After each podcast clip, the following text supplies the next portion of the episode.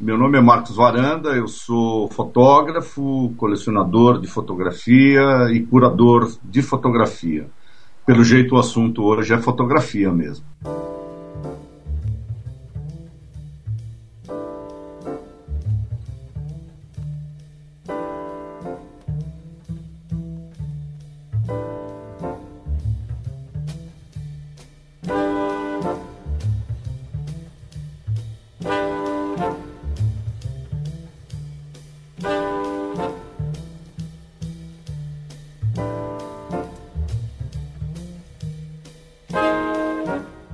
Sejam bem-vindos a mais um Papo de Fotógrafo.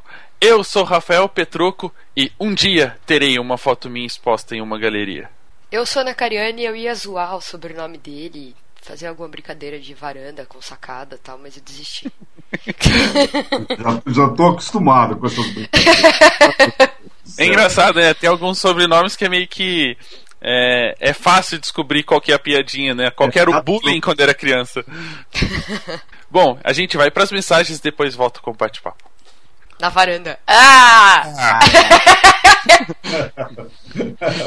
Bom dia, majestade. Bom dia, Zazu. Eu lhe trago as notícias matinais. Vá falando. E como é de costume, começamos os recados do episódio de hoje falando da 46 graus. Se você ainda não tem um site para divulgar o seu trabalho ou está pensando em mudar a plataforma do seu site atual, ou ainda quer ter agilidade na hora de publicar, não perder tempo redimensionando cada uma das fotografias e ainda ter a opção de enviar as imagens para o cliente escolher online ou enviar o álbum e receber as alterações facilmente sem complicações, você precisa conhecer a 46graus.com. A nova plataforma está completíssima para ajudar você no dia a dia do seu trabalho, com pacotes que cabem no seu bolso e com acesso gratuito para conhecer a plataforma.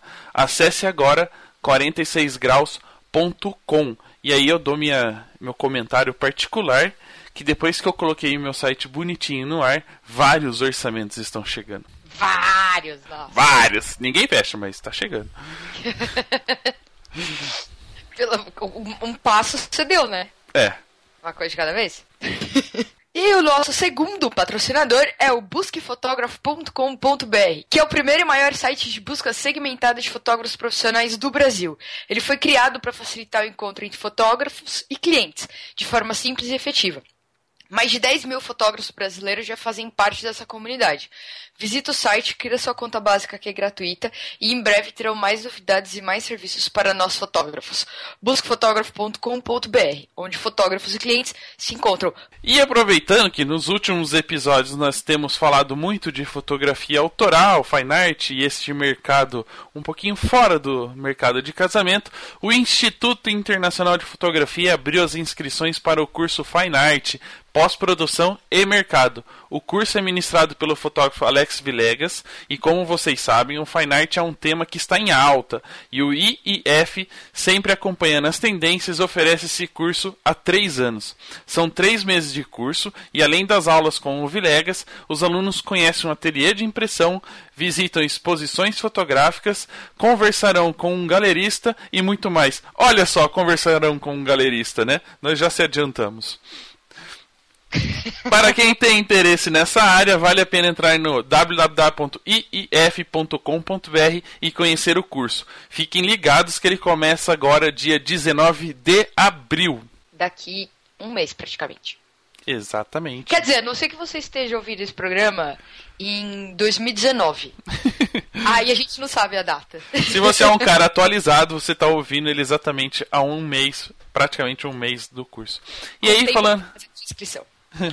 Falando do nosso parceiro a Seagate, quando se trabalha com fotos e outros dados digitais importantes, é imprescindível fazer o backup dos arquivos e escolher uma empresa séria para armazenar os seus dados é essencial.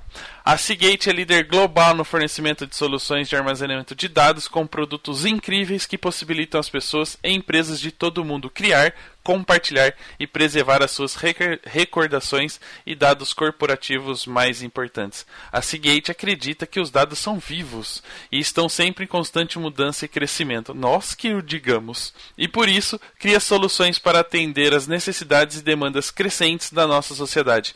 Convidamos você a explorar as soluções da Seagate e compartilhar com e compartilhar essa jornada. Lembre-se, backup sempre com produtos Seagate.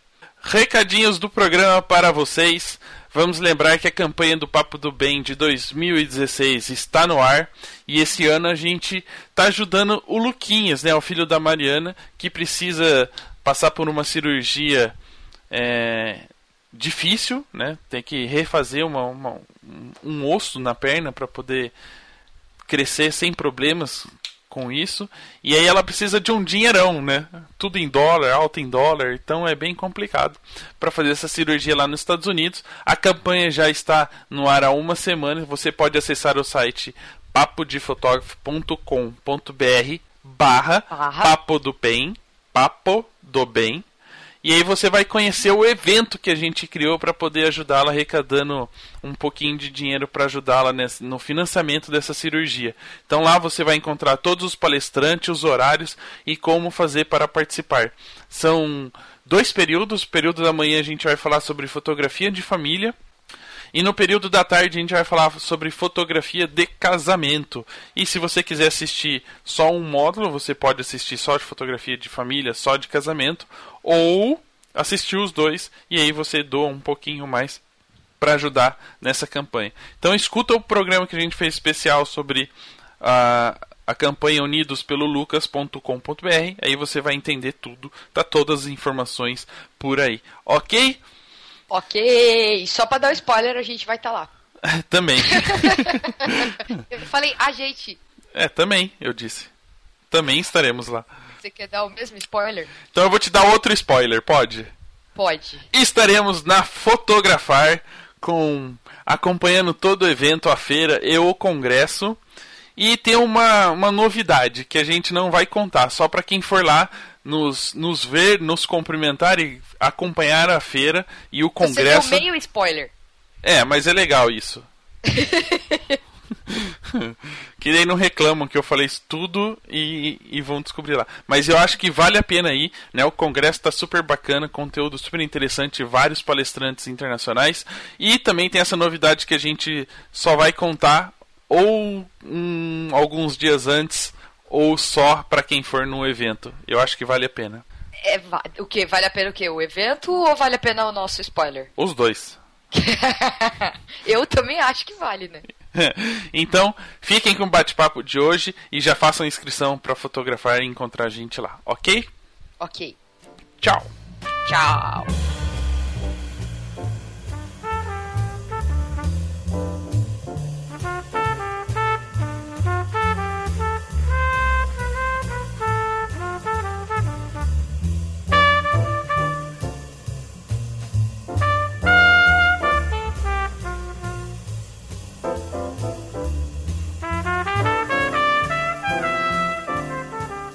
Bom, brincadeiras à parte com o sobrenome do nosso convidado. Se ele ainda não desligou, seja bem-vindo, Marcos, ao nosso bate-papo, né? Vamos conhecer um pouquinho mais do seu trabalho, um pouquinho mais da sua história. E claro, como é de costume neste programa, queremos conhecer o Marcos e como ele se envolveu com a fotografia. Qual é a relação? Hoje no Facebook é status, né? Qual é o status dele com, com a fotografia? Seja bem-vindo, Marcos. Obrigado, Rafa. Obrigado, Ana. Eu fotografo desde os 12 anos de idade. Fotografei filme até 2008, até quando praticamente acabou o filme. Aí eu tinha que migrar para o digital e eu fui me inscrevi num curso no Museu de Arte de Arte Moderna de São Paulo, o MAN. E foi aí que tudo começou da maneira autoral, eh, verdadeira, vamos dizer assim. Eu fiz uma série de cursos lá, fiz cursos no MIS, e fui me embrenhando nisso. Enfim, fui selecionado para um festival com um ensaio que eu fiz e isso me deu, me deu muita vontade de continuar. Fiz, fiz pós-graduação em fotografia na FAP e aí eu entrei, eu, eu migrei da, de ser fotógrafo, de ser artista, né? para curadoria. E hoje eu sou um curador independente, trabalhei na Galeria Porão e agora estou fazendo trabalhos tanto de acompanhamento de, de artistas, né, de carreira de artistas, como curadoria em exposições. Tenho, tenho uma exposição internacional, pessoal minha, é, individual, e tenho algumas exposições aqui pelo Brasil.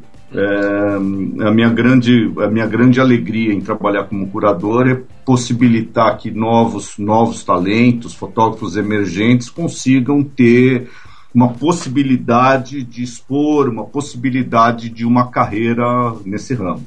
Com certeza, durante o programa você vai dar muitas dicas para galera aí que pensa em fazer alguma coisa e de repente está colocando as suas fotos em quadros e expondo pelo mundo.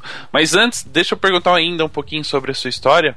É, quando você começou a fotografar, que, que área da fotografia você gostava, né? O que, que você gostava de fotografar?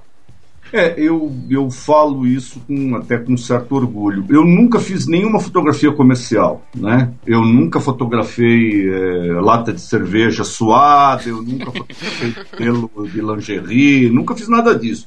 Eu sempre me considerei um fotógrafo autoral. Quando eu era pequeno, eu pegava a bicicleta e saía pelo bairro fotografando. Enfim, muita porcaria, mas é, sem nenhuma finalidade comercial. Eu nunca, uma vez só eu entrei em estúdio de um amigo para fotografar e não gostei da experiência. Eu, não, eu, realmente, se eu vivesse de fotografia, eu teria morrido de fome. Hum, mas se, o, o, esse trabalho do, em relação ao estúdio era uma coisa. Você achava que você ficava muito preso a isso? Ou, ou não tinha tanto espaço para criação? É muito e a coisa é muito repetitiva, né? Porque você controla a luz, você controla o modelo, a modelo, você controla, você controla tudo e eu acho que a arte é exatamente perder o controle. Ficar louco, quebrar o estúdio, derrubar o flash. É, às vezes também não, nem tanto que sai caro. mas eu acho que tem que ter um, uma pitada de loucura. Não tem jeito. É engraçado que nos últimos episódios a gente tem falado muito justamente sobre a fotografia autoral, né?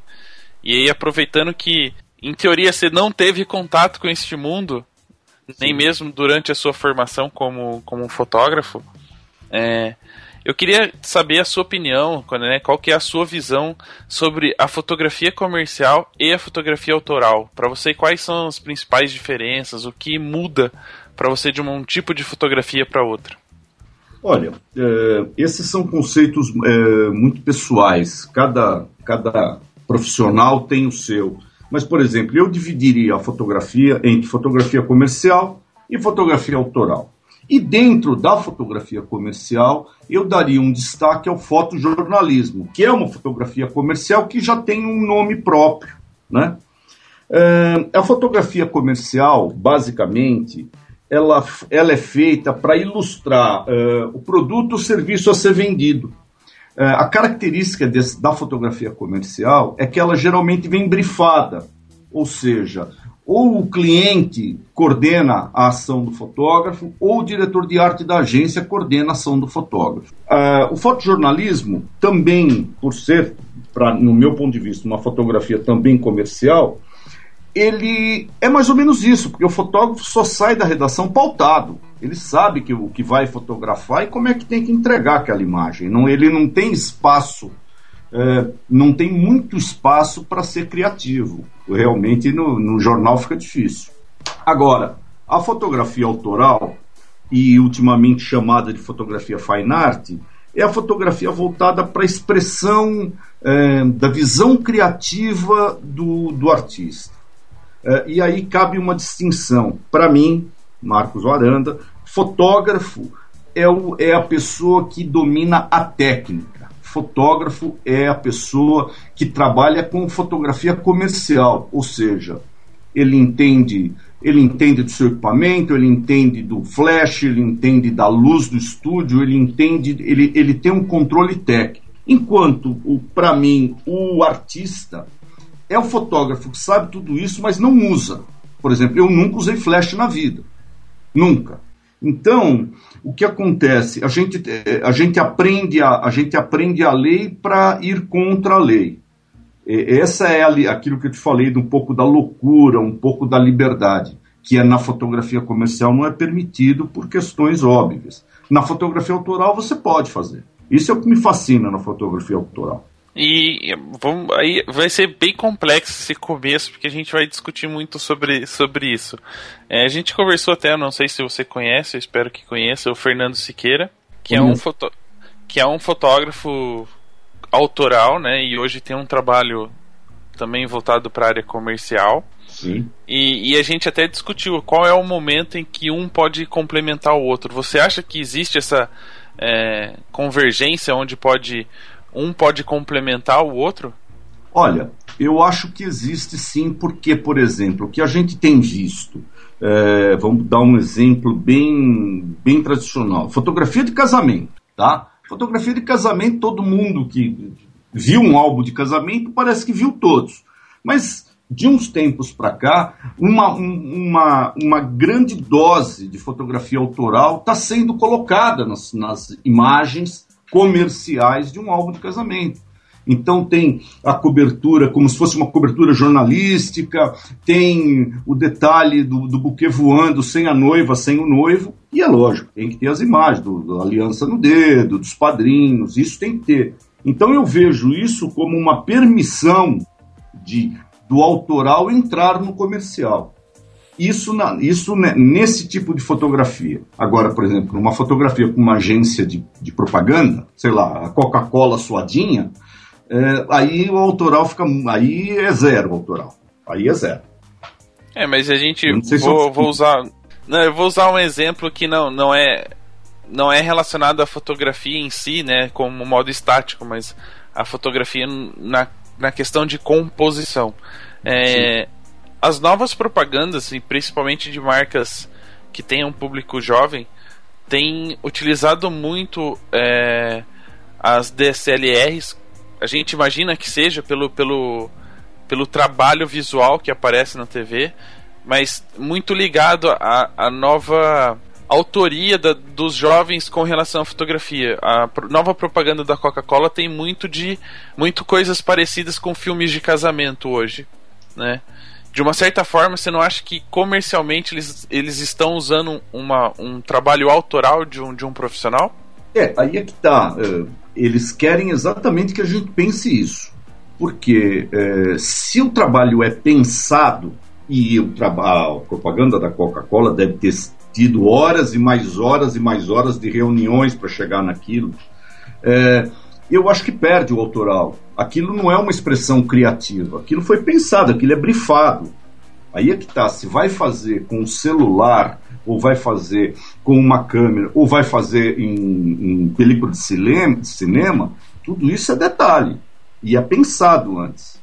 Você entende? É, é aquele negócio, olha, no briefing está escrito, agora você olha para frente e sorri espontaneamente. Pera, não dá para ser espontâneo brifado. Então, é, na sua concepção, o autoral seria. Nossa, me tava a frase pronta na cabeça, tava até bonito de, de falar. É, a partir do momento que é. Ah, agora eu lembrei a palavra que eu ia usar. A partir do momento que é premeditado, ele deixa de ser autoral. Acho que sim. Eu acredito nisso. Porque o processo criativo não aconteceu. Não é do artista. O processo criativo pode ser do diretor de marketing da empresa e não do fotógrafo. Né? Esse, esse é o grande problema. Eu saio, eu saio, eu, eu vou fotografar, eu saio para fotografar, eu tenho, eu tenho uma história na minha cabeça, mas eu não sei exatamente o que eu vou fazer. Eu não sei, eu não sei se, olha, eu vou fotografar uma mulher entrando, uma porta, eu não sei, a coisa vai acontecendo. Enquanto você tem o seu esquema, você tem a sua receita, pera, onde é que está o autoral nisso? Não tem nada de autoral no meu ponto de vista. Isso, nós, nós estamos falando de conceitos aqui que são extremamente controversos e tem milhares de conceitos, cada um tem o seu. Estou falando do meu. Não, isso é bem comum, né? A, a, discussão entre comercial e autoral, e a gente tem. A gente que acompanha mais a área de casamento, a gente tem ouvido muito as pessoas falar: ah, meu trabalho é autoral. Confundido até às vezes como você já disse, que é muito, às vezes é muito parecido com fotojornalismo. Sim. Né? E aí as pessoas acabam confundindo e isso acaba gerando uma baita uma discussão. E aí, voltando a um outro comentário que você falou, e aí você pode complementar de, de alguma forma, é que a, a relação fotógrafo e artista. Para você, essas duas palavras são diferentes, encaixaria mais ou menos na questão do comercial ou autoral.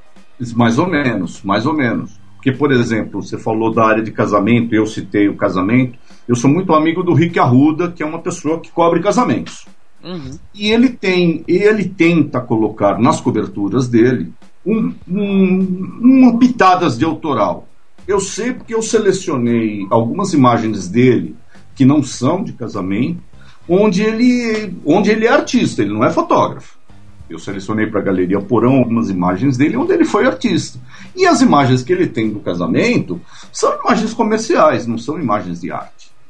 é a mesma pessoa, você entende? Acho que ele liga uma chave lá, casamento, pagar conta e autoral, passar fome. É mais ou menos essa chave. É alta, não vamos por passar fome. Estou de dieta. É, é. Quero ficar magro. Mas é, na sua, eu tava. É, quando a gente tava preparando mais ou menos a pauta para este programa, eu tava. Eu parei nessa. Né, justo nesse item, assim, né? Fotógrafo e artista. Eu tava tentando imaginar num, numa hipótese bem, bem longínqua de, por exemplo, Leonardo da Vinci, né? A gente tinha um trabalho dele como artista, que ele simplesmente imaginava alguma coisa e criava, pintava um quadro. E em momentos que ele prestava serviço, ele era convidado para fazer um retrato ou fazer uma pintura, assim como Michelangelo e, e outros profissionais. E em certo momento, até onde ele estava sendo vamos usar como exemplo agora o fotógrafo ou o artista.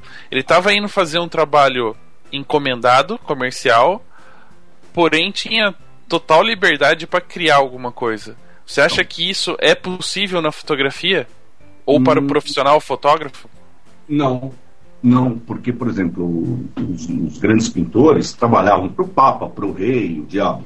Só que eram encomendados? Eram, mas o, o pincel, o traço, a posição, ele criava tudo isso. Ele, ele era um, o Michelangelo era um artista trabalhando pago ou pintando capela. O problema é o seguinte: o fotógrafo hoje comercial ele é muito ele é muito tolhido no seguinte sentido é a coisa tem que ser deste jeito. Você não pode virar a latinha de Coca-Cola do lado porque você acha que fica mais bonito.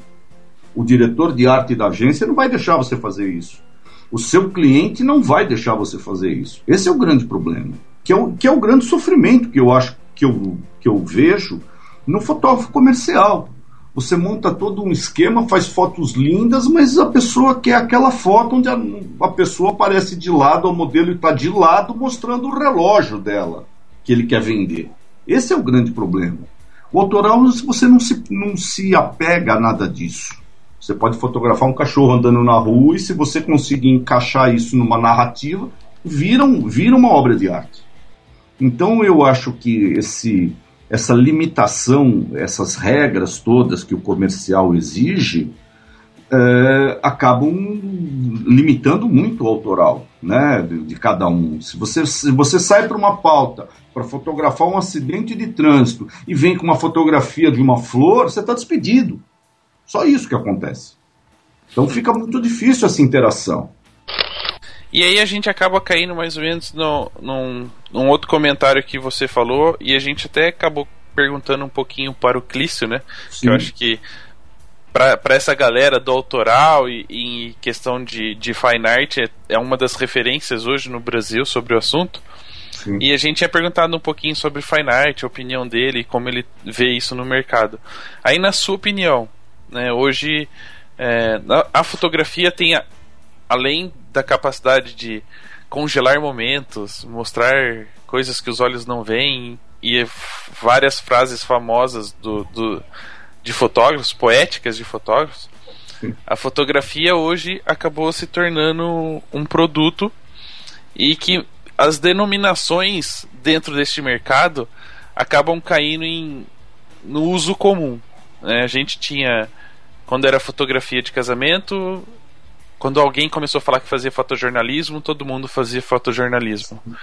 É, workshop, todo mundo faz workshop. Então a, a fotografia acaba usando acaba usando, transformando uma palavra que era um diferencial em algo comum. É, a gente A palavra- avacalha mesmo, avacalha. É mais ou menos assim, quando lançaram Havaianas era só Havaianas, agora todo chinelo que tem um negocinho no meio do dedo é Havaianas. Exatamente. E aí, falando de fine art, né, também caiu muito em uso, assim, qualquer coisa hoje para as pessoas é fine art. É, Ou é, para os fotógrafos é fine É. art. que o fine art ficou aquele negócio do, do ricos e famosos, né? Virou um termo, né? Virou, e não é, né? O pior de tudo é que não, Não. é, né?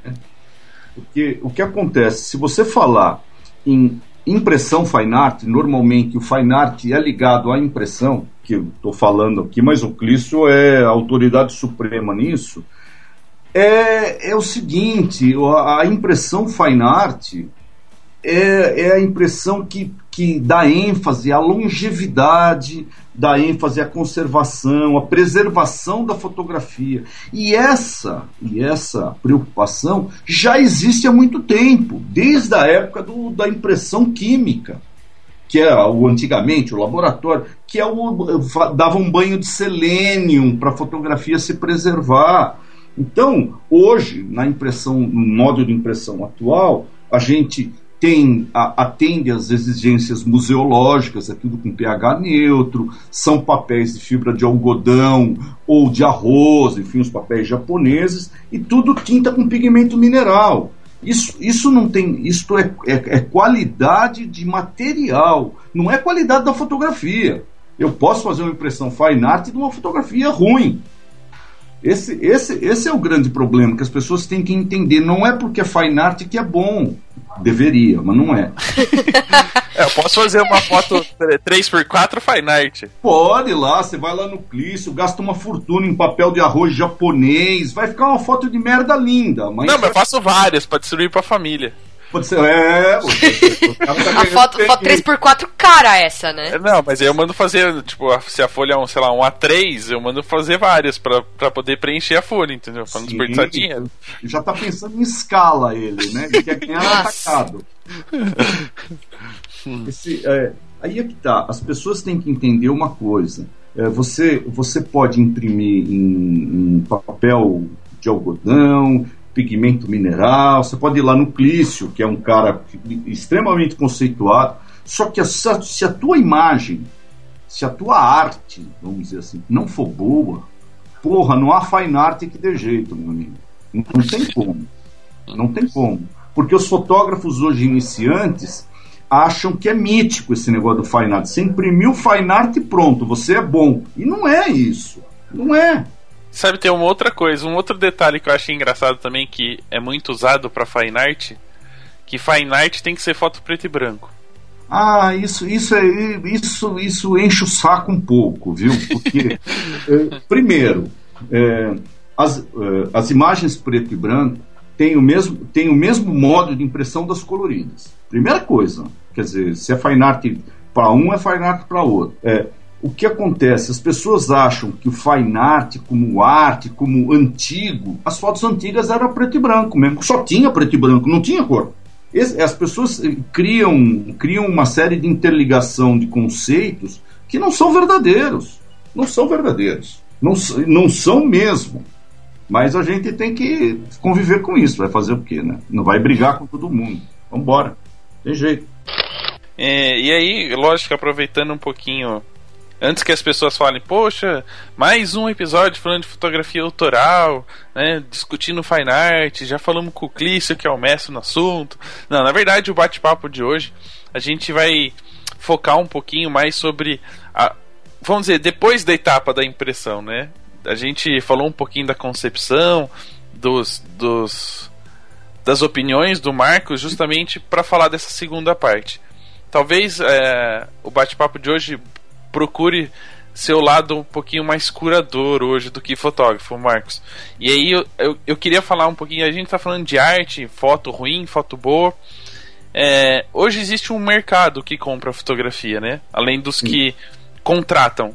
a gente está falando de fotografia autoral e fotografia comercial no, nos termos que a gente usou no começo. Sim. Então existem os que contratam, que são as agências, os casais que vão casar, enfim.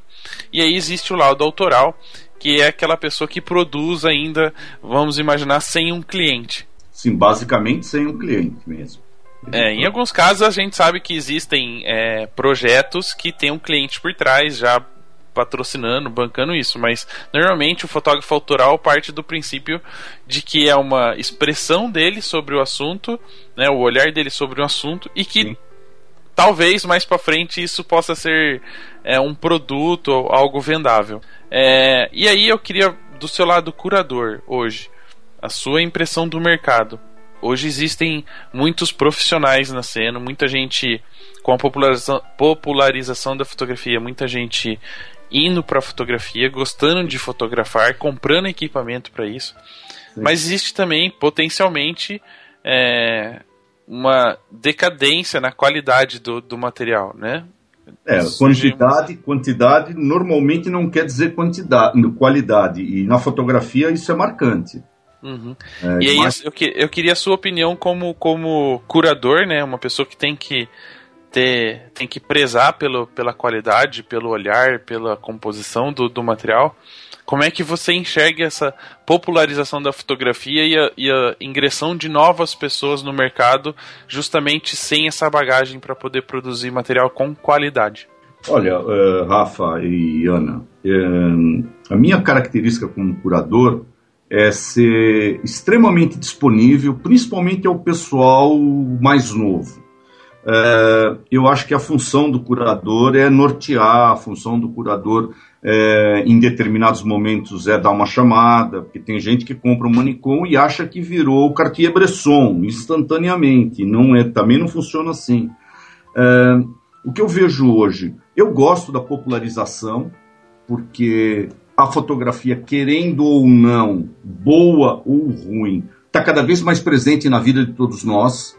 Você vai falar, ah, mas não tem nada impresso, é tudo no digital. Tudo bem, mas isso é um embrião, talvez, de um colecionismo de fotografia que falta no Brasil.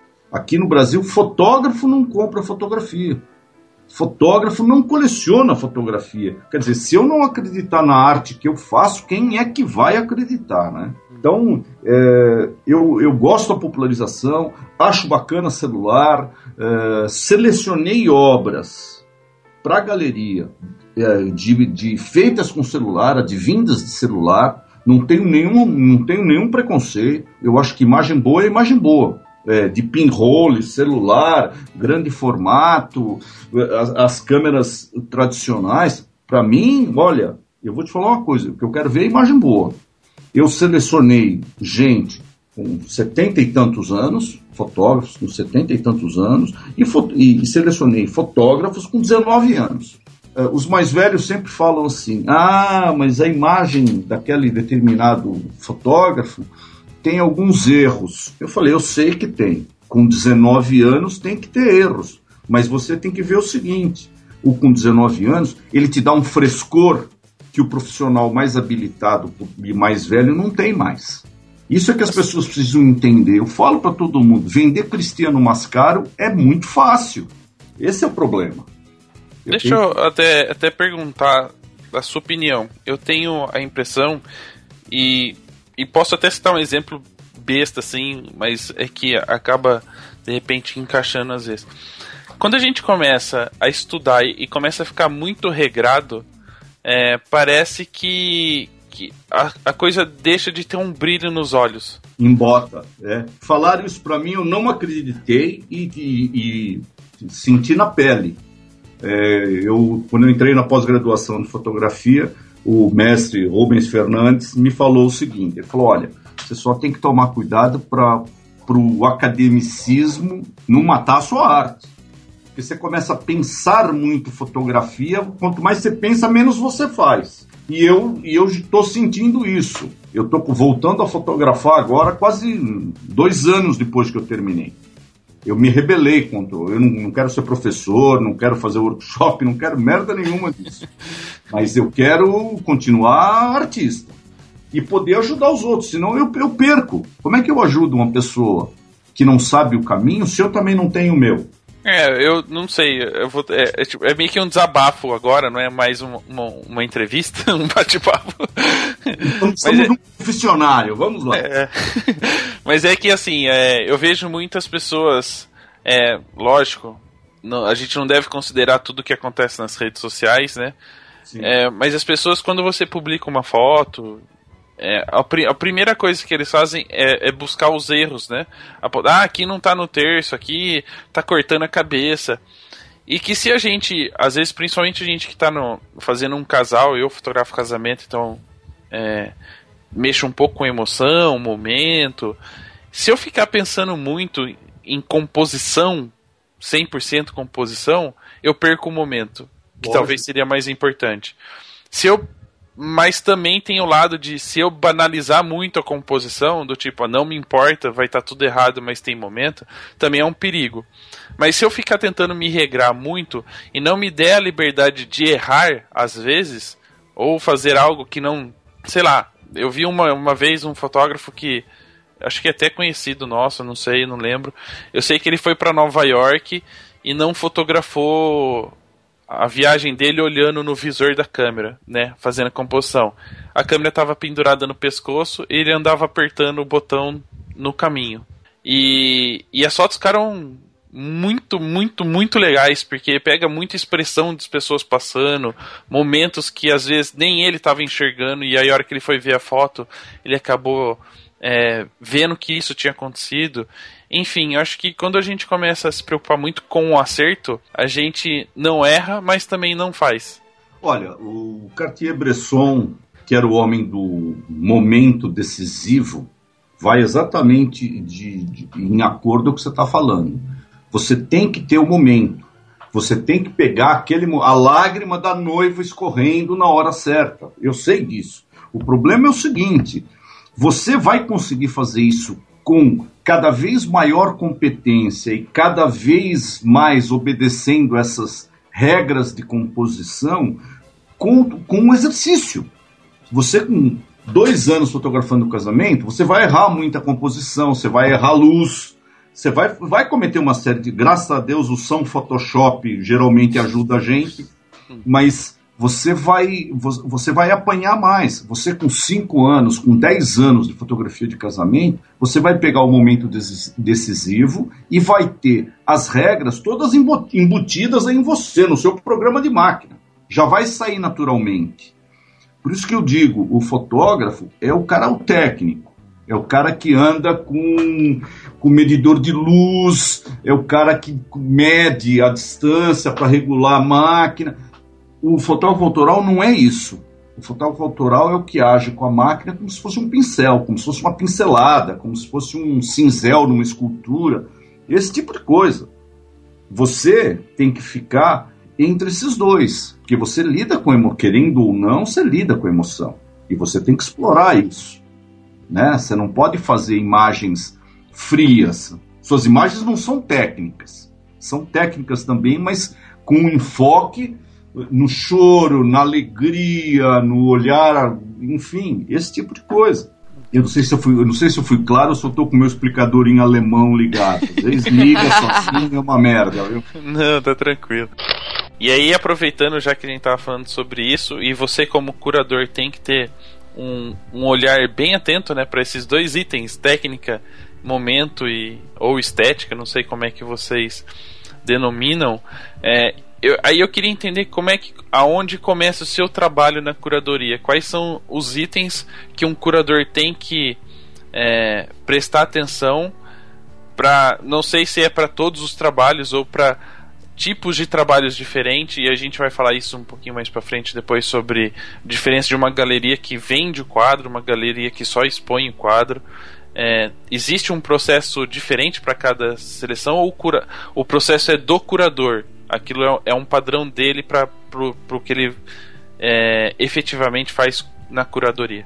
É, existem, existem curadores e curadores. Os curadores mais famosos, né, os, os bam, bam, geralmente estão ligados ou a um museu ou a um artista.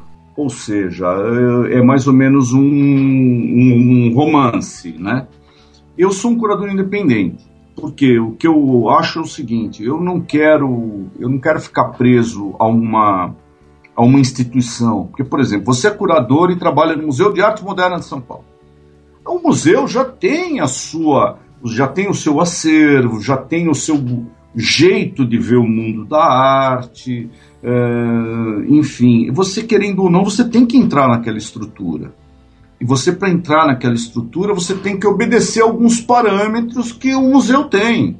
Ou, por exemplo, uma galeria. Eu não poderia ser curador de uma galeria onde nós, olha, a gente só pega os cinco melhores fotógrafos do Brasil. Eu não tenho trabalho. Eu vou, vou, vou ganhar dinheiro nas costas dos caras lá. Porque a minha, a, o curador, para mim, é um grande porra, peneirador, né? Você vai peneirando, peneirando, aí você acha ouro ou não, né? Às vezes você não acha merda nenhuma. Eu gosto, eu gosto do trabalho de pegar a pessoa que está começando, é, independente da idade, tem gente começando com 50 anos, que está começando e está com a, toda aquela emoção que a gente tem quando começa uma coisa. E muitos têm sucesso. Por exemplo, eu estou vindo do Festival de Fotografia de Tiradentes, foi semana passada. Uma das meninas fotógrafas que eu selecionei para a Galeria Porão, ela tinha 19 anos, hoje ela tem 21. Então, ela conseguiu ser selecionada para Tiradentes. Foi um puto orgulho, a família dela inteira estava lá, ela ganhou um novo ânimo para a fotografia. Porque a fotografia autoral é o seguinte: você produz, produz, produz, produz, e para vender uma é difícil. Principalmente no começo que ninguém te conhece. Então, isso é o que eu gosto de fazer. Eu gosto de ver, eu gosto de sentir o brilho no, no olho do, da outra pessoa, do profissional, que quer virar profissional, que quer ter uma imagem na galeria, que quer ter uma exposição. Eu levei, ela chama Letícia Zica. Eu levei a Letícia para expor na mesma galeria que eu expus em Portugal. Ela tem, ela tem 21 anos e já tem uma exposição internacional. Você entende? Eu gosto de fazer isso. E existe um olhar diferente para quando você tem que fazer uma curadoria comercial e uma para exposição? Uh, aí é que tá. Quando a gente fala, quando a gente fala em exposição, uh, a, a, galeria comercial também faz exposição. A diferença é, é o tanto de conceito que existe. Por exemplo, eu, vou, eu tenho que citar a Galeria Porão. A Galeria Porão eu participei desde a abertura dela, desde o nascimento, pré-abertura, que foi mais ou menos é, abril, março de 2014, eu fui selecionado para o festival. Meu trabalho, meu ensaio, pelo amor de Deus, foi, entrou no festival. Pô, você fez um ensaio agora, então, depois que saiu a nomenclatura do, do ministro? É. e, e aí o Fernando estava em Tiradentes e ele me, me chamou Falou: olha, você não quer ser fotógrafo aqui, eu vou abrir uma galeria com um sócio. Você não quer ser fotógrafo, eu vi seu trabalho em Tiradentes, gostei muito tal. Pô, vem ser, manda umas imagens tal. Eu falei, tudo bem tal, mas você é do ramo? Não, eu vim, eu trabalhei no mercado financeiro tal. Falei, o seu sócio é do ramo? Não, não, ele também não é do ramo. Eu falei, então, você está falando que vai falar com um monte de gente aí, tudo bam, bam, bam. Você conhece esses caras aí? Não, eu não conheço, vou mandar e-mail para eles. Eu falei, você vai mandar e-mail? Tá brincando comigo, né, bichão? Você acha que fotógrafo não responde nem carta da justiça, vai responder e-mail? Nada, porra. Você está precisando de um curador. E eu já estava estudando, né? Estava fazendo após na, na FAAP. Você está precisando de um curador. Eu conheço essas pessoas, quer me contratar? Ele falou, ó, pensa aí como é que nós vamos fazer tal. E foi o meu primeiro trabalho de curadoria. Eu selecionei praticamente 300 imagens de quase 40 fotógrafos, entre é, pessoas renomadas tá? e emergentes. Inclusive o, o, site da galeria tem lá. Você, você quer ser fotógrafo da galeria? E a pessoa se inscreve, manda as imagens. Eu olho tudo. Eu olho tudo. Eu olho tudo que eu acho que é a minha função. Ah, vai que de repente eu acho o próximo Cartier-Bresson, né? Porra. É... é um bom currículo, né? É, quem que achou Cartier-Bresson? O Marcos Varanda, pô, olha que beleza. Então, é, isso, isso, isso para mim que é o trabalho crucial e não tem um olhar, não tem um olhar para uma exposição ou um olhar para determinado artista. Eu acho que o curador tem que ter é, referências, tem que ter bagagem. Por exemplo, eu tenho uma biblioteca de fotografia que faz inveja a muita gente grande. Por quê? Porque eu tenho, eu tenho que ter essa, essa cultura visual pronta para receber, para olhar um bom trabalho ou para olhar um trabalho que não é tão bom assim. Porque o que é bom, eu tenho que escolher o que tem de melhor. Eu tenho que fazer o suco e tirar o que tem de melhor. E o que não é tão bom assim, eu tenho que indicar, ou tentar indicar um jeito daquilo melhorar. Essa é a minha função. Senão não sirvo para nada, pô. Para acertar quadro na parede. Não é isso. E, e aí, aí eu sei, pelo que você falou, é, não existe o seu olhar diferente para o objetivo final. Sim. Mas existe a escolha diferente, né? A, quando, do, vamos imaginar a hipótese de um fotógrafo que te entrega, sei lá, 40, 50 imagens. Pode ser até do mesmo trabalho, mas dentro daquelas imagens existe aquela que você olha e fala: essa aqui é comercialmente interessante porque ela vende rápido, e essa aqui não, mas para uma exposição ela encaixa perfeitamente na história, no contexto.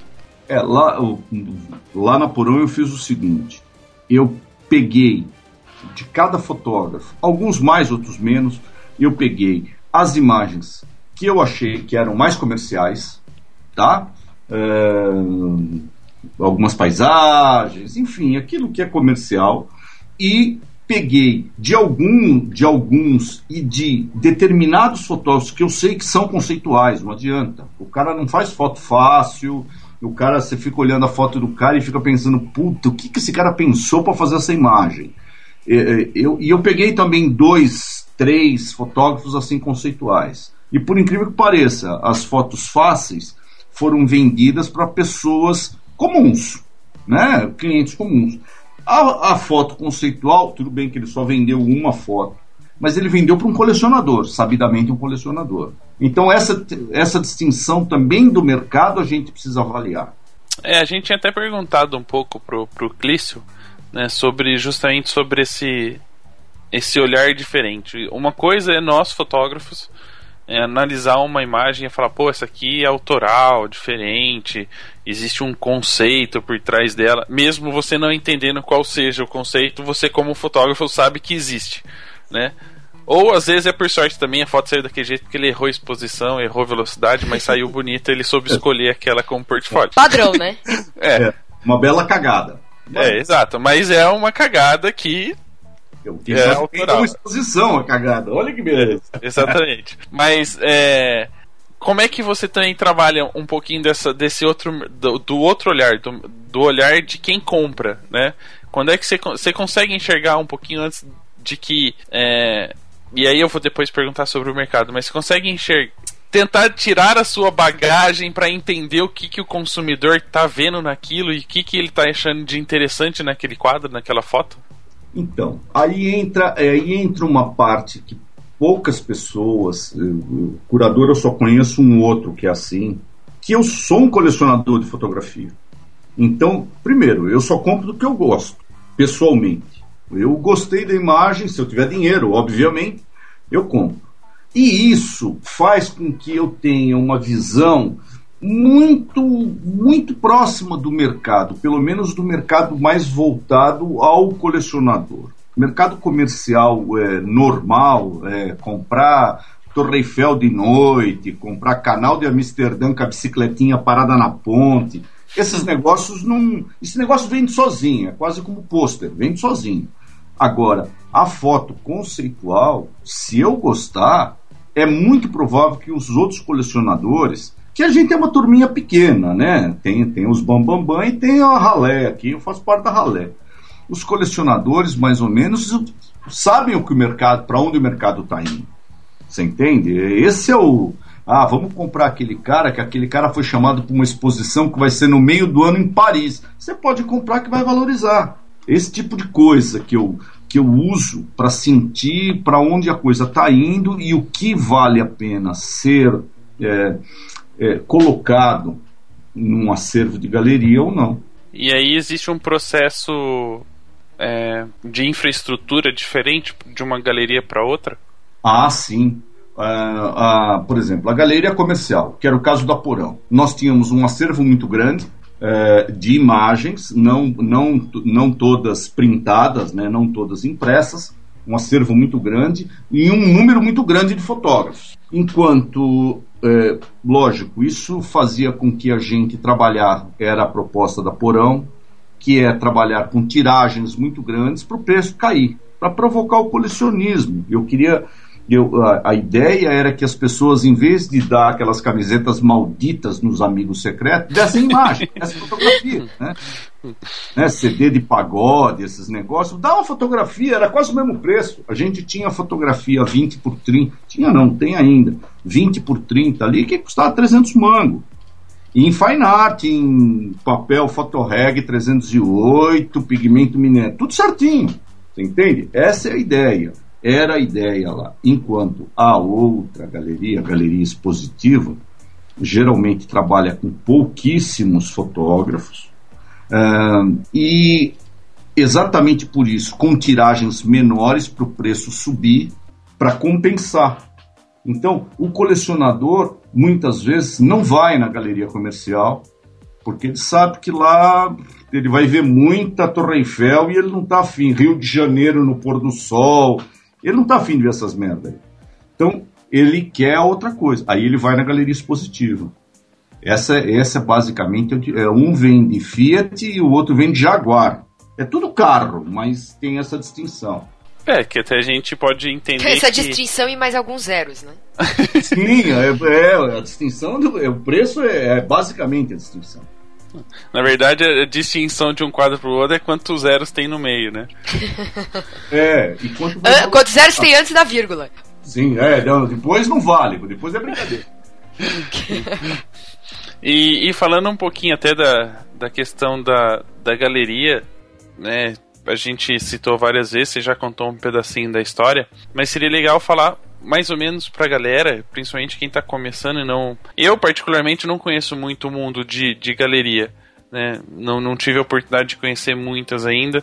A única que eu vejo de vez em quando tem um, uma loja, né? uma comercial, uma galeria comercial no shopping Guatemi agora, uma, no shopping na parte nova. E aí diz quando eu passo lá e fico olhando para ver se eu descubro o nome de algum fotógrafo que eu conheço. é, aí, Esse é meu mal. Ou você acha alguém que dá pra gente convidar também, né? É, também. Mas, ah, eu acho que vocês, é você como fotógrafo, eu não sei se você fotografa também, Ana. Sim, sim, também. Então, vocês dois como fotógrafos, primeiro, o público que vocês miram é o público da loja, não é o público da galeria expositiva. Se vocês, se vocês sentirem a necessidade que são públicos muito diferentes em, em cultura, em dinheiro, em disposição para comprar uma, uma obra de arte, enfim. Se vocês pretendem é, mudar ou ter uma vertente autoral, vocês acham que tem imagens que, que cabem nesse, nesse contexto de, de fotografia autoral, primeiro, vocês têm que mudar a galeria que vocês frequentam, é, a loja que vocês frequentam. Vocês têm que ir para uma galeria expositiva e ver o que está acontecendo no mundo da fotografia. Porque o mundo da fotografia não é o da loja do shopping. Isso, isso tem que ficar muito claro. Eu falo para todos os meninos, falo, querido, tem noite que eu tenho três aberturas. Eu vou terminar a entrevista de vocês, eu tenho, já tenho uma abertura para ir na Vila Nova Conceição. Você precisa ir, porque essa, esses artistas são os artistas que estão em galeria e estão fazendo trabalho de ponta. Se você quiser andar junto com essa turma, se quiser andar na mesma vibe, você tem que saber o que está acontecendo. Você entende? Esse é o grande problema. Fotógrafo também não frequenta a exposição de fotografia. Eu não sou, é uma raça desgraçada essa. Eu falo, por isso que eu virei artista porra. É, eu acho é, é uma, uma boa observação, porque a gente às vezes reclama, né? O pessoal, ah, o pessoal não valoriza a fotografia, porque o cliente não quer pagar o valor que vale, e enfim, né? Mas se for pensar bem, a gente também não, né? A gente não vai visitar a exposição de um, de um colega que está expondo, de repente alguém está fazendo uma exposição de fotografia de casamento, a gente não vai visitar, porque acha que não, não pode aparecer lá, que tá favorecendo concorrência e, e outras coisas, mas também é, eu tenho percebido, pelo menos do nosso mercado, né, de fotografia de casamento, de muita gente que a gente conhece, poucas pessoas falam: ah, eu fui num festival de Tiradentes, alguns vão no festival de Paraty, mas poucas pessoas. Né? Parece que são dois mundos separados. Fotografia de casamento parece que vive só em casamento. É, eu tenho essa impressão. Vocês acabam vivendo mesmo, porque as coisas normalmente acontecem à noite ou de final de semana, que é quando vocês estão rendendo, né? Uhum. Sim. É, sexta, por exemplo, o Rick Arruda, sexta, sábado, domingo, esquece, é impossível. Ele marca almoço na terça-feira, ele marca happy hour na quinta, e happy hour para terminar logo, que se bobear ele tem casamento também na quinta. então, é, é, ah, o, essa parte comercial de vocês, principalmente quem faz. Quem faz newborn já é mais tranquilo, tudo acontece de manhã, com a criança com sono, aquele é outra, outra vibe. Agora, o casamento, e vocês fazem um dia antes, né? O dia da noiva, pois, porra, sai da cerimônia com a encheção de saco, vai pra festa, aguentar do pedir pra tirar fotografia. É difícil. É difícil. Depois você ainda tem que se arrumar e escutar os fotógrafos chatos encher o saco, aí não dá, né? Tá. Mas, mas, isso é da tua, isso é do, do teu nicho. Você entende? Sim, é, tá acostumado já, né? Fazer é, fotógrafo de casamento só falta apanhar, o resto acontece tudo. E aí eu ia te perguntar uma outra coisa que eu tava quase esquecendo, que é em relação ao fotógrafo mesmo. Das pessoas hoje que procuram a galeria para ter mais informações ou para colocar o trabalho comercialmente ou para expor, é, o que, que você tem visto assim? É, qual é o, o, primeiro objetivo deles? Você acha que eles estão indo porque eles falam, pô, com uma foto eu posso ganhar dinheiro? No é, sentido de, sei lá, uma foto minha, se eu vender a 10 mil reais, ótimo, nossa, ganhei 10 mil reais por uma foto. Tem muito disso, a procura tem sido essa é, exatamente para achar que de repente pode ficar milionário com uma foto? Não, o foco, o foco hoje da, da fotografia é o ganha-pão, é ganhar dinheiro. Ninguém, ninguém hoje é, faz, faz o Senac, pô, o cara estuda quatro anos, porra, aquela porra lá. Ninguém faz quatro anos sem querer ganhar dinheiro. Ninguém, ninguém, ninguém faz nada para ser artista. Porque a gente já sabe, artista passa fome. É, minha avó já falava isso, era esperta, velho. Então, o que acontece? As pessoas hoje querem comprar um equipamento e querem fotografar newborn, querem ser assistente de casamento, que eu ouvi dizer que paga bem assistência de casamento. Querem fotografar pet, querem fazer alguma. Uh, fotógrafo virou profissão, de fato, agora, da garotada querer ser fotógrafo, sabe? Ou fotógrafa. Então, e o que eu vejo, quando a pessoa chega na galeria, muitas vezes ela já acha que está pronta. Eu, eu vejo muita gente de 20 anos, o fodão da fotografia.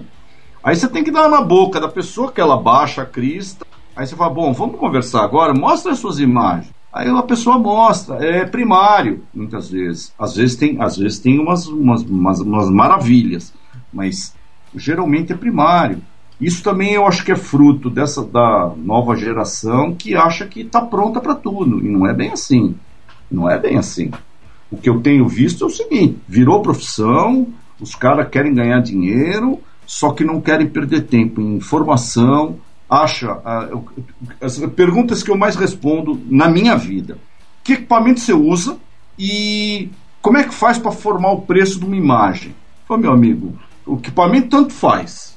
Tanto faz. Tem fotos maravilhosas de celular, principalmente agora, que os arquivos são ótimos. Agora, o preço depende do seu nome. Me manda o seu currículo que eu te dou o preço da imagem. Esse, esse é o problema. Esse, esse é um, que deve ser um problema que vocês também têm, que é a formação Se eu mandar a minha, você, eu mando, você fala assim, a sua você pode doar.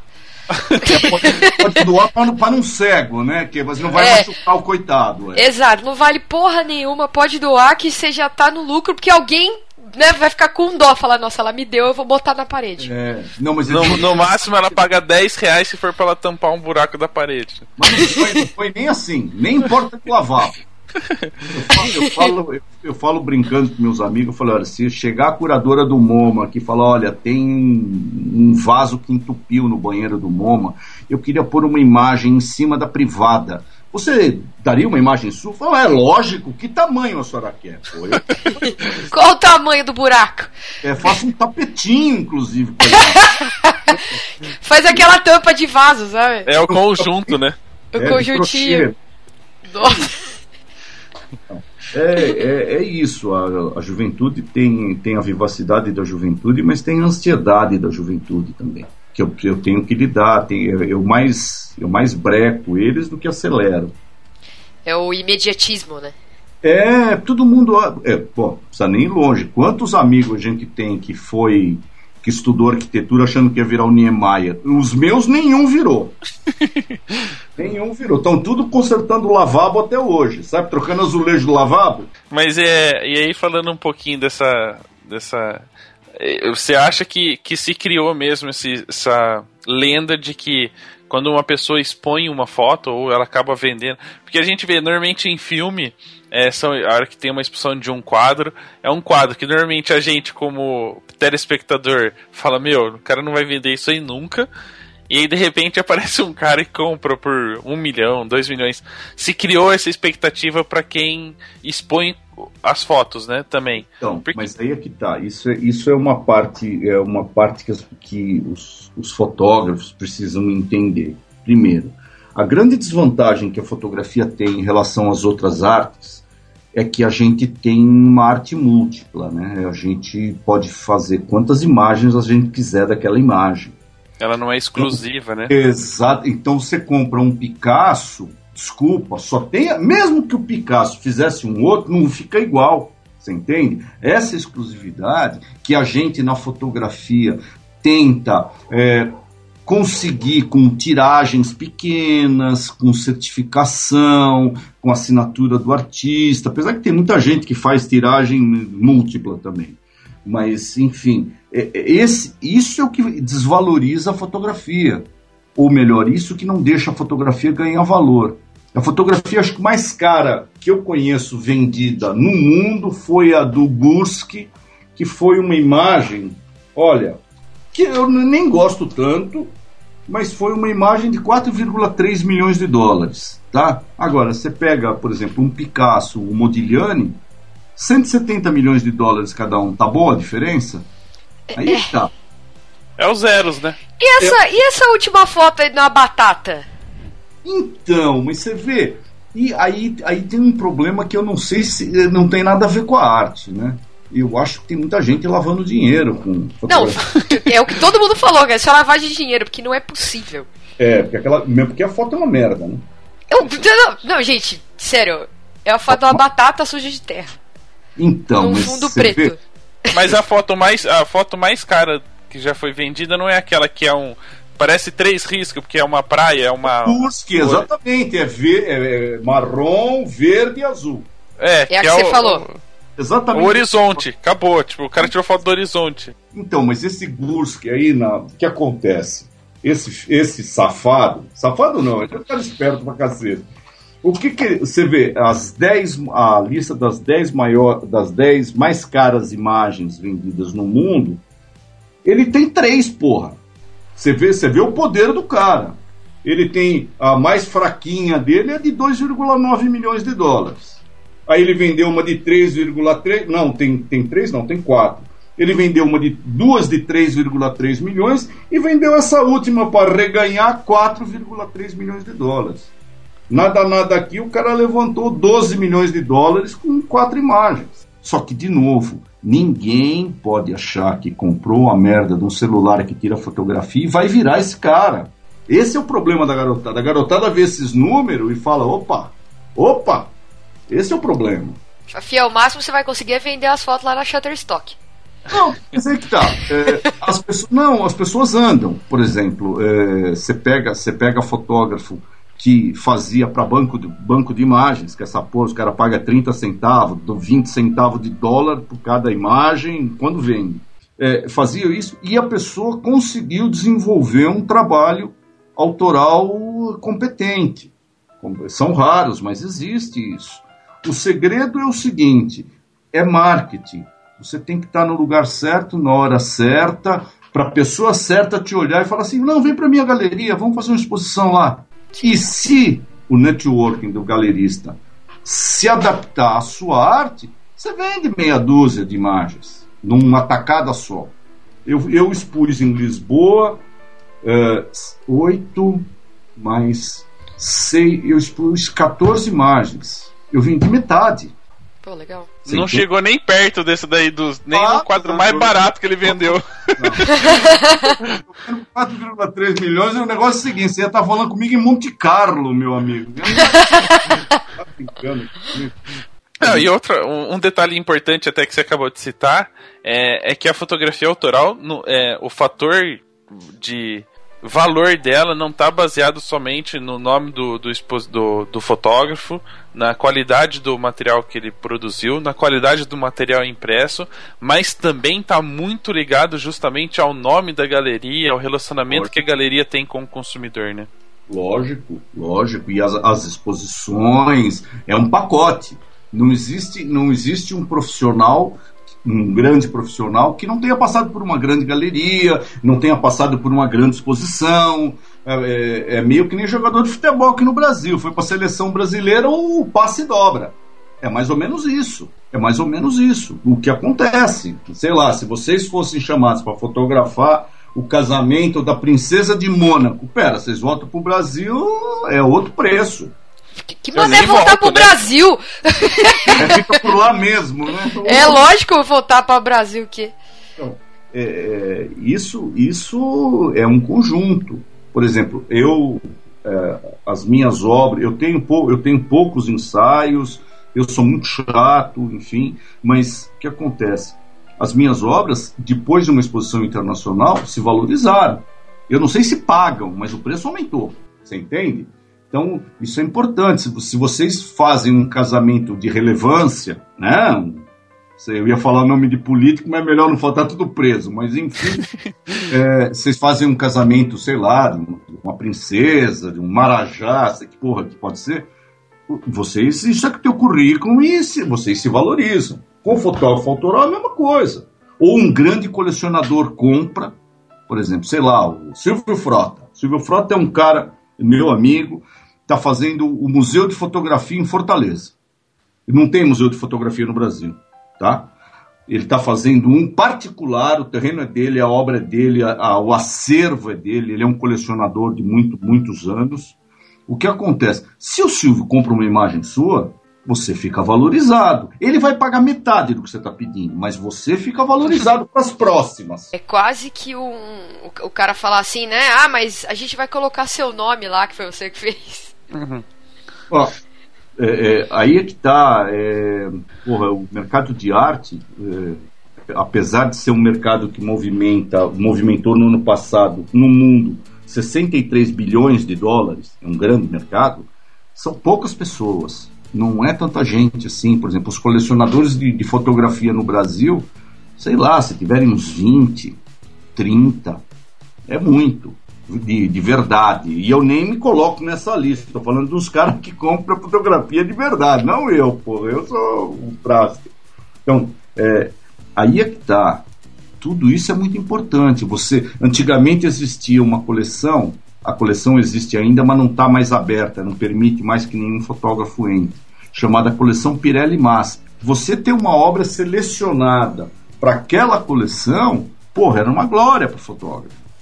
Você entende? Estava num museu representativo. É como o MoMA, né? Que recentemente a curadora do MoMA veio aqui para o Brasil pensando em adquirir obras, fotografias aqui no Brasil. Porra, ela foi lá e comprou Pierre Verger. Pô, o cara era francês, meu Deus do céu. Os baianos aqui, mas o cara era francês. Encheu o rabo de Pierre Verger e foi embora. Minha não comprou nenhuma. Por isso você tá nervoso. Não, imagino. De jeito nenhum. E falando um pouquinho dessa, dessa questão de, de galeria, né, o que eu queria perguntar para você é, é, sobre como você vê hoje o mercado. Eu, eu imagino assim, a popularização da fotografia trouxe uma coisa muito boa que as pessoas entenderem que existem fotografia de qualidade, existem muitos profissionais, acompanhar mais esse mundo, as pessoas estão vendo mais, quanto mais elas veem, mais elas consomem, mas também existe um outro lado, ela perde esse, esse contexto de arte, né? Como é que você vê hoje o mercado para essa área de a fotografia como arte? Você citou ah. e repetiu várias vezes que são poucas as pessoas que colecionam fotografia. Para mim, o fato de colecionar, eles identificam que isso seja arte, né? E algumas pessoas compram, mas é pra pôr um. Ah, vou deixar a parede mais bonita, ou o decorador pediu uma coisa colorida e, e compra. Como é que você enxerga essa crescente demanda de. crescente pessoas fotografando e muitas buscando o autoral como mercado, mas que um mercado ainda não tem a demanda suficiente para comprar tudo isso? Vamos, vamos dividir a pergunta em, em pedaços. O que acontece? Uh, existem, existem níveis vamos dizer assim, de preços de fotografias e níveis de fotografia, qualidade, qualidade não não papel, não não material, a qualidade criativa da fotografia. E existe o status. Porque, por exemplo, as pessoas falam assim: ah, eu não quero que a minha fotografia seja vendida para decoração. O fotógrafo falou que a fotografia para decoração ele é Zé do Pudim. E os caras compram Picasso para pôr em cima do sofá da sala, né? Enfim. Então, você, você precisa entender o seguinte: primeiro, é, depende do público que, com que você trabalha, depende do público, da galeria com que trabalha com as suas obras. Se você tiver uma galeria, sei lá, no Jardim Europa, na, na Avenida Colômbia, ela vai ter um público onde uma imagem sua pode custar 12 mil reais, 15 mil reais, até 20 mil reais. Se você tiver uma galeria na Vila Madalena, por exemplo, como era Porão, esse, esse mesmo cara, essa mesma imagem, mergulha para três conto. Não passa disso. Se for aqui em Osasco. Não, aí Osasco. É fudeu, fudeu, fudeu. Você, você compra ela numa capinha de celular. Vai ter que dar pro cego. É. Mas aí é que tá, as pessoas, as pessoas não entendem é, que a arte hoje é um mercado. É um mercado. Você vai vender, você vai vender lustre, você tem que ir para a Rua da Consolação. Você vai vender uh, confecção, você tem que ir para o Braz. Você entende? Esse tipo de coisa as pessoas não entendem. Então você vai, você vai numa galeria é, refinada, com, você vai na, na Nara Wessler, por exemplo, é, custa 20 pau a imagem. Ponto. E mesmo assim, é, eu, na pós-graduação eu estudei com uma menina que foi contratada por uma grande galeria de São Paulo, que trabalha com arte, pintura, escultura, né? para ela que ela estudasse, mercadologicamente falando, a possibilidade de implantar é, o comércio de fotografias nessa galeria. Então ela ficou analisando o mercado um ano. No final de um ano ela chegou para o dono da galeria e falou assim: meu trabalho está aqui, está aqui o relatório. E ele falou: e qual foi a sua conclusão? Não é viável para a galeria. Aí eu falei, porra, pô, você tá fazendo pose de, de fotografia e vem falar pro cara que não é viável? Eu falo, uma, uma coisa muito simples. O custo-benefício de um, de um quadro, o metro quadrado de um quadro, depende do autor, pode chegar a 400 mil reais. O metro quadrado da fotografia, com muito custo, chega a 20. Então não compensa. Esse é um grande problema que a gente tem.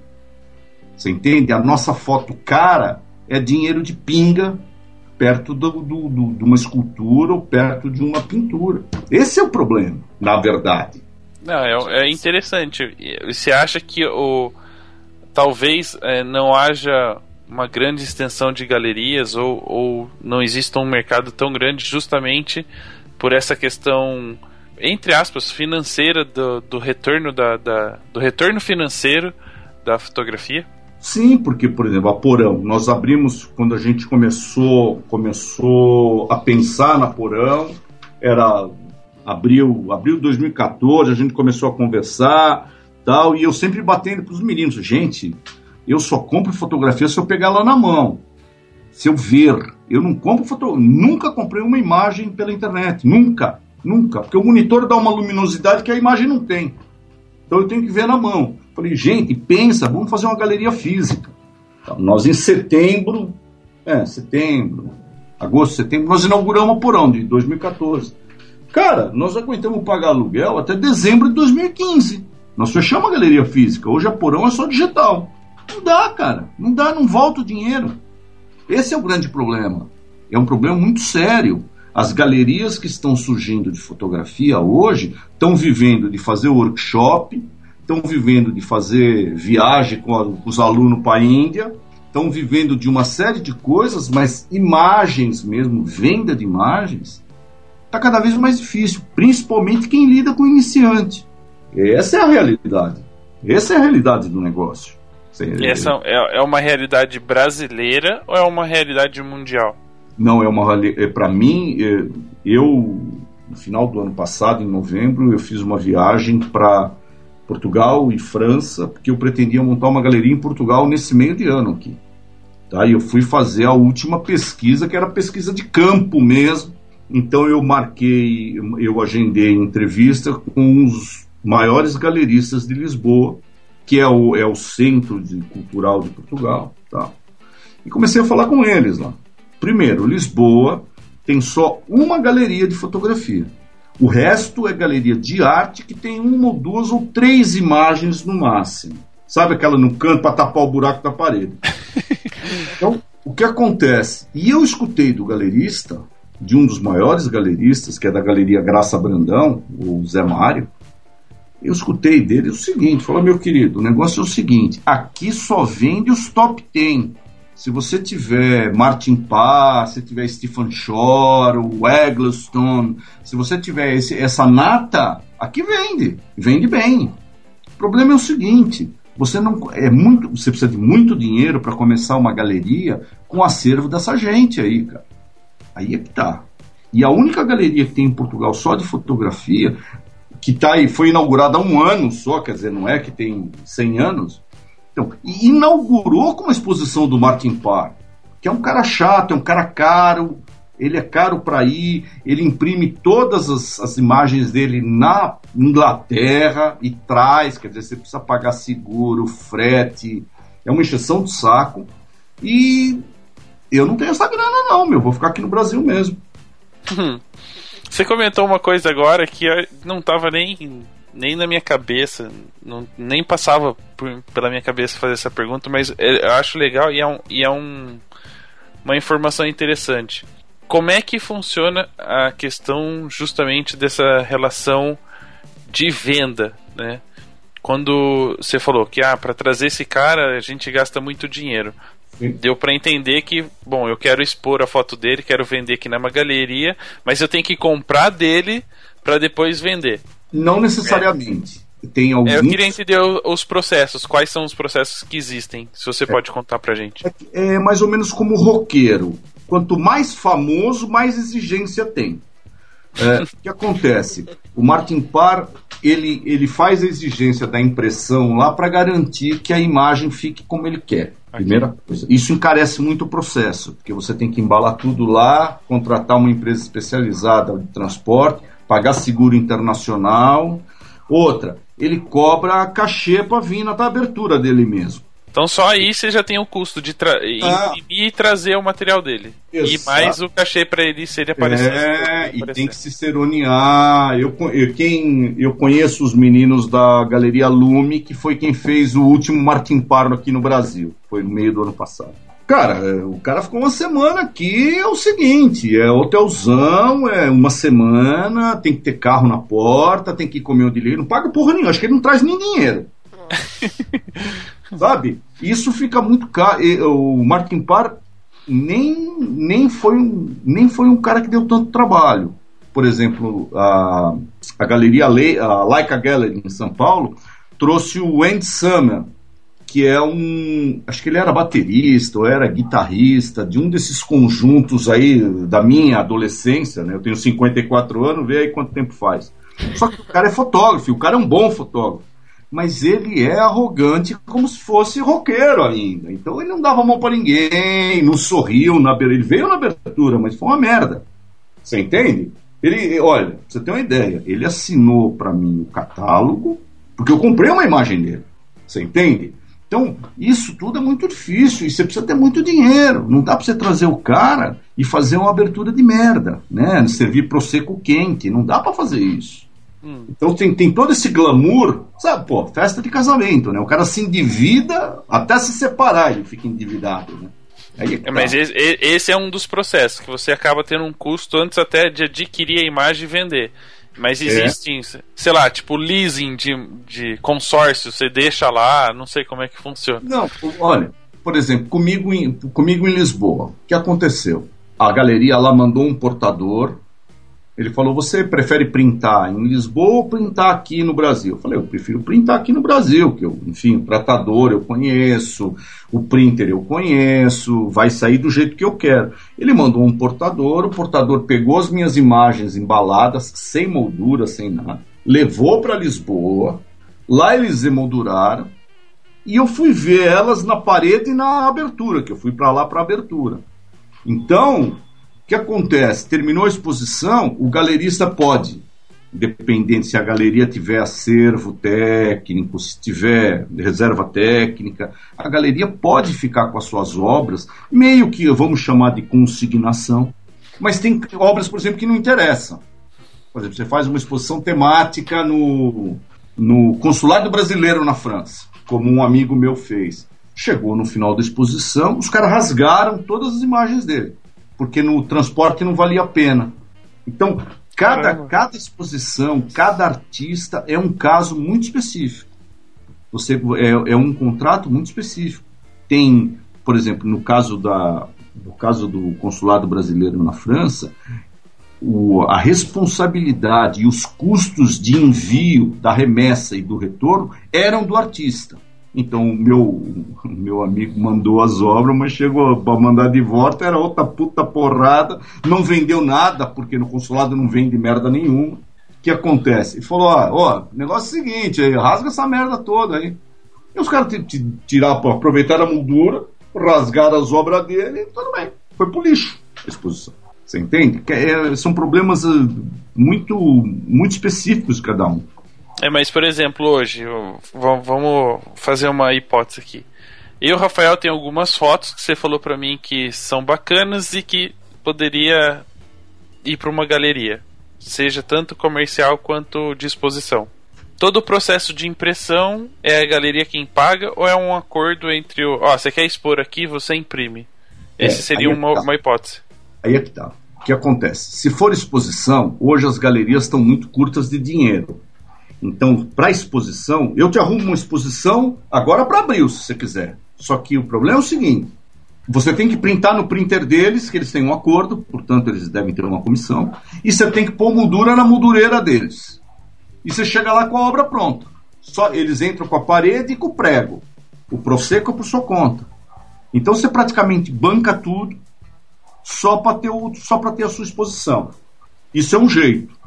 Mas isso aí, aí, usando essa hipótese ainda, só pra gente não Sim. perder a linha de raciocínio, seria mais ou menos uma matéria comprada. Então, quer dizer, a curadoria seria meio superficial, porque de uma certa forma é, o artista tá pagando pra expor. Não, mas só aí é que tá, só chega na galeria via curador.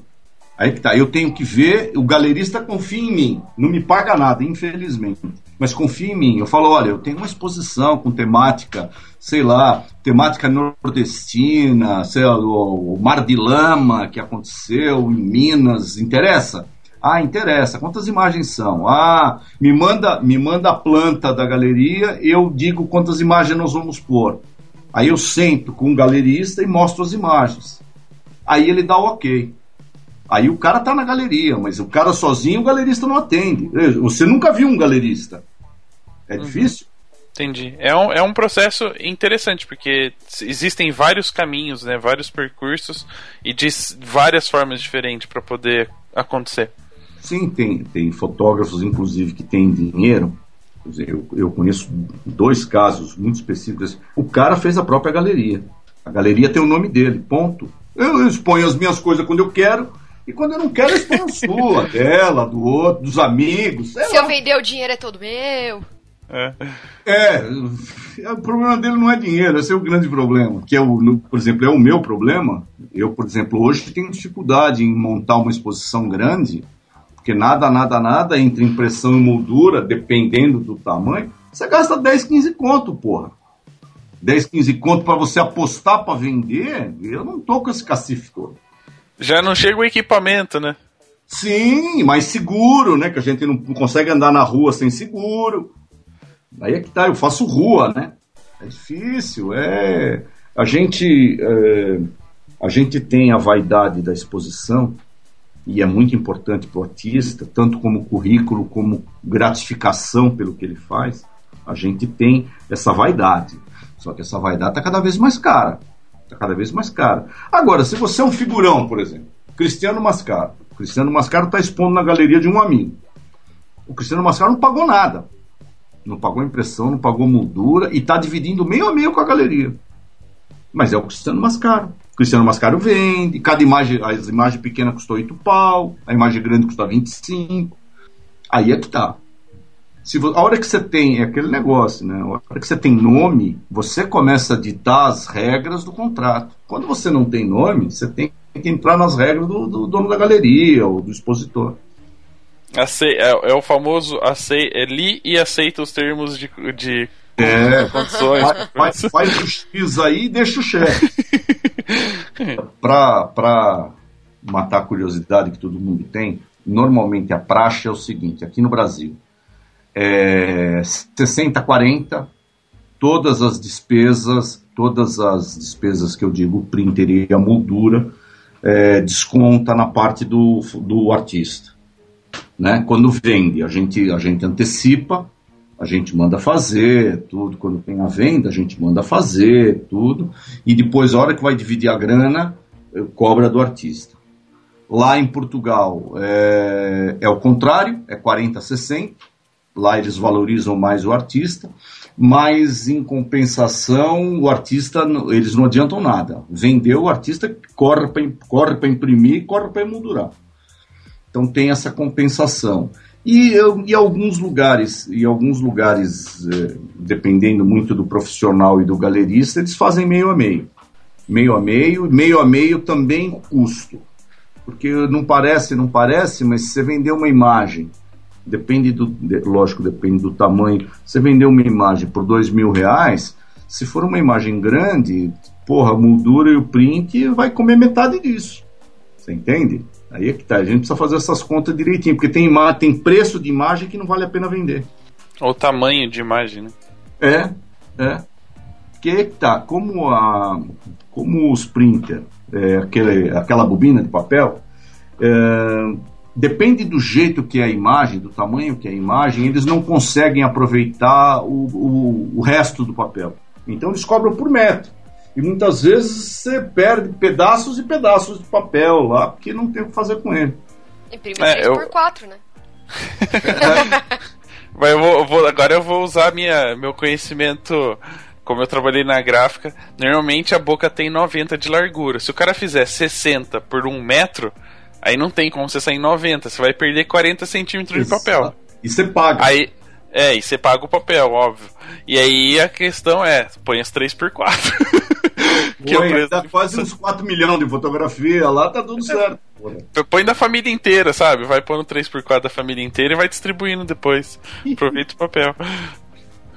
Que aí tá. Uh, o que acontece? As pessoas, uh, os, os iniciantes, têm, tem a mítica do tratador, eles não sabem como funciona, aí você tem que pegar a pessoa, levar num tratador o tratador tem que conversar com o artista, o artista tem que passar para ele o que ele quer da imagem, o tratador tem que entrar na vibe do artista e fazer.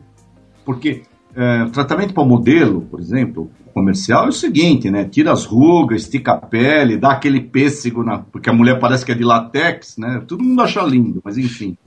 É, peito caído, troca os peitos, põe outro, esse tipo de coisa. Agora, fotografia autoral, não é, existe um sentimento, existe uma. É, por exemplo, a minha cor, as minhas, minhas fotos são escuras, eu, eu tendo ao vermelho, eu tendo ao laranja. Tem gente que é mais pro, é mais pro frio, é mais pro azul, é mais pro verde. Então, isso o tratador tem que entender. Pô, eu, eu peguei uma foto tratada do Brasil, fui para Portugal e fiz um teste com um printer português. Cara, tudo que era cor de vinho veio verde. Só para você ter uma ideia, a distinção. Então, Nossa, o, bem diferente. É, o pessoal novo precisa entender isso, o pessoal novo precisa ir num printer, ver como é que funciona. É, tudo isso eles não querem fazer porque eles, eles acham que já sabem, ou eles têm uma urgência que eu não entendo. Tem, é, tem... a gente pode a gente pode usar até como exemplo, né, para quem trabalha com fotografia de casamento, álbum, por exemplo. É, as pessoas estão indo muito no custo. Ah, esse mês esse cara tá mais barato, vou fazer nele. É, pode mudar a cor da sua foto, Sim, tipo de papel, muda a, tudo porra, a qualidade, trabalho. né? Pode ser. Porque tá, o que a gente vende, vocês trabalham com um momento muito importante da vida de, de, de pessoas, porra. Não dá para entregar qualquer coisa, não dá. Não dá pra. Ah, vou fazer aquele é cinco mango mais barato, vou fazer naquele cinco mango mais barato. Porra, eu, eu acho que a gente tem a gente tem que prezar pela qualidade, a gente tem que prezar pela, pela, pela constância da qualidade, principalmente. Isso serve para vocês que tanto na fotografia como no produto que vocês entregam, final que vocês entregam, porra. Isso é verdade. E aí a gente tinha comentado no começo até de, da questão da exclusividade, né? O artista, quando é um pintor, alguma coisa, normalmente produz. Como é que funciona isso para a galeria? Em questão da fotografia em si. É, é, depende do contrato, como é, como é que é? Existe exclusividade, por exemplo, o cara vai printar uma foto ou não? É difícil acontecer isso? Não, é cada vez mais raro, mas, por exemplo, nos anos 70, que foi, foi o, o início da fotografia, esses fotógrafos mais, mais antigos, algumas galerias aqui em São Paulo pagavam salário para eles, um salário mensal, para que eles produzissem tipo quatro imagens por mês, duas imagens por mês, que era gente que o cara sabia que ele pagava isso e vendia por três vezes a imagem e lavava a égua. A conta era boa. Hoje em dia eu não, não conheço nenhum caso de fotógrafo que receba salário de galeria ou seja, que seja exclusivo da galeria. Agora, no sentido das imagens, a gente faz um contrato. Por exemplo, eu gostei de uma imagem sua que você fez e quero comercializar a sua imagem. Eu faço um contrato com você daquela imagem especificamente, como parte integrante do contrato, inclusive a imagem, e a gente determina a tiragem, a gente determina os percentuais de divisão do dinheiro e a gente determina o preço. Você entende? Você, você, eu, você não vai ser exclusivo da minha galeria, Rafael. Você vai ter uma imagem exclusiva na minha galeria. Você entende? Você pode ter uma imagem comigo, pode ter uma imagem com o Egberto lá da IMA, pode ter uma imagem com o Paulo Kassab da Lume, e vamos indo assim. Por, por isso que muitas vezes você vê o mesmo fotógrafo em diversos acervos. Isso é muito comum hoje. Muito comum. Mas a, exclusividade também rola de, por exemplo, ah, é, sei lá, você vai fazer um, uma cópia só dessa foto e ter exclusividade dela. Nenhuma outra pessoa vai comprar uma outra, uma, uma olha, outra cópia dela. Olha, Ou é difícil? Brasil, no Brasil, é, isso não existe. Não existe. Na Europa, onde as tiragens são bem pequenas, lá na Europa a tiragem é entre 3 e 5 imagens. Aqui no Brasil, a praxe é, até 25 imagens. Você vê que já é uma coisa bem, bem grande. Eu, eu, por um acaso, consegui convencer uma pessoa que foi meu mestre e é uma pessoa que eu admiro, que é um puta artista, que é o Gal Ópido. Eu tenho uma obra única dele. Eu tenho uma imagem que só eu vou ter nessa porra desse mundo se ele não me, né, me cornear, né? Se ele não fizer uma, uma feita. E aí todo dia você ora pra, pra ele ficar famoso e pra você ter só essa. É, ele já é. Aí tá. A vantagem é que ele já é famoso. Essa é a parte boa da história. Essa é a parte boa da história. Essa é a parte boa. Porque é, eu, eu fiz há anos atrás, aí eu fiz uma exposição onde eu tinha um grupo é, e a gente ocupava uma garagem na Vila Madalena. O grupo chamava Garagem Ocupada. Então, o que acontece? A gente ia durante a mostra SP de fotografia, que era na Vila Madalena, a gente ocupava a garagem e fazia um, um, vamos dizer assim, um festivalzinho nosso ali na surdina, e eles acabavam, viramos todo mundo amigo. E eu fiz a exposição com seis pessoas, que era o grupo, fiz a exposição com alguns novos iniciantes, que foi a primeira exposição de muita gente, e fiz, nesta mesma, eram quase 20 tantos fotógrafos, fiz nessa mesma exposição com famosos. E eu chamei ele, falei, legal, não sei o quê, vem, vamos lá. E ele mandou duas telas gigantescas, essa tela é muito grande, que é, é print, mas é print em canvas. Então parece, é, é tela mesmo, tem chassi, enfim, tudo isso. E ele me mandou duas, mas ah, o regulamento da Mostra SP não permitia que eu expusesse essa que está comigo hoje, que é, são, é um depósito de táxis de Nova York. E eu deixei lá no acervo e expus a outra. Aí depois ele falou, pô, que legal, ele foi na abertura, foi muito legal. Depois ele falou, puxa, mas você não pôde. Eu falei, legal, e aquela foi a que eu gostei mais. Aí mandei entregar no ateliê dele, tudo. E a obra ficou na minha cabeça. Ah, a próxima vez que eu fui no ateliê, eu falei, ó, vamos, vamos resolver isso aqui? Aí ele acabou me vendendo. E tá na minha sala até hoje. Hum, legal.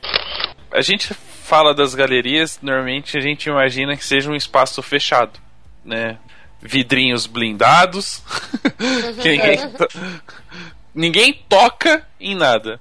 Mas existe um outro, um outro espaço que acaba sendo, talvez hoje, um dos grandes centros de exposição, né, de, de fotografia, de arte, que são os festivais. E você já citou que esteve no de Tiradentes e pelo que a gente pode entender, você acaba participando de vários outros festivais. Sim.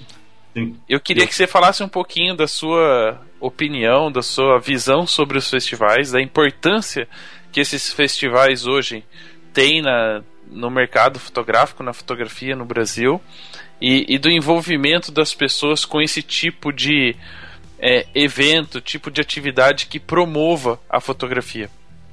Sim, o, os festivais, hoje, eu sou da época que só tinha o Paratim Foco, mas enfim, hoje tem, tem um de Tiradentes que eu fui em todos, enfim. O que acontece? A grande importância do festival é a possibilidade de você entrar num circuito expositivo através de uma convocatória.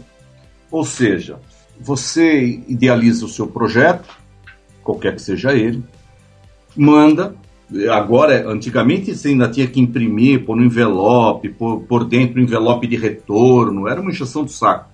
Mas agora é digital, você coloca suas fotinhos lá no, no, no, no site do, do, festival, vai para um grupo de, de jurados, vamos dizer assim, de pessoas ligadas à fotografia, geralmente tem um ou dois grandes fotógrafos envolvidos, tem um curador, às vezes dois, é, e você tem a possibilidade de ser visto por pessoas que são do ramo, realmente são, e colocado ou em exposição ou em projeção. Tiradentes tem para é, Paraty também teve há dois anos atrás tem, vem tendo projeção.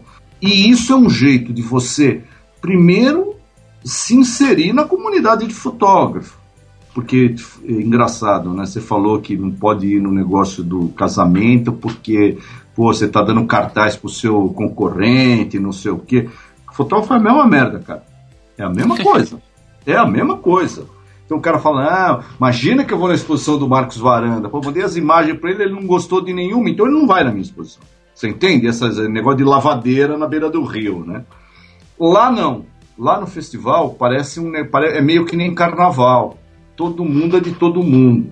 Ou seja, você anda na rua e cruza com o Rubens Fernandes, que é um grande curador, com uma pegada muito histórica, mas um grande curador. Você cruza com a Roselina Kagawa, você cruza com o Diógenes Moura, que foi um curador maravilhoso da Pinacoteca do Estado. Você cruza com essas pessoas de oh, bermuda e chinelo, você cruza, sei lá, com fotógrafos como o Walter Firmo, eh, o Evandro, você cruza com os grandes eh, seus ídolos estão todos lá. Estão mesmo. Você vai falar, ah, não, imagina.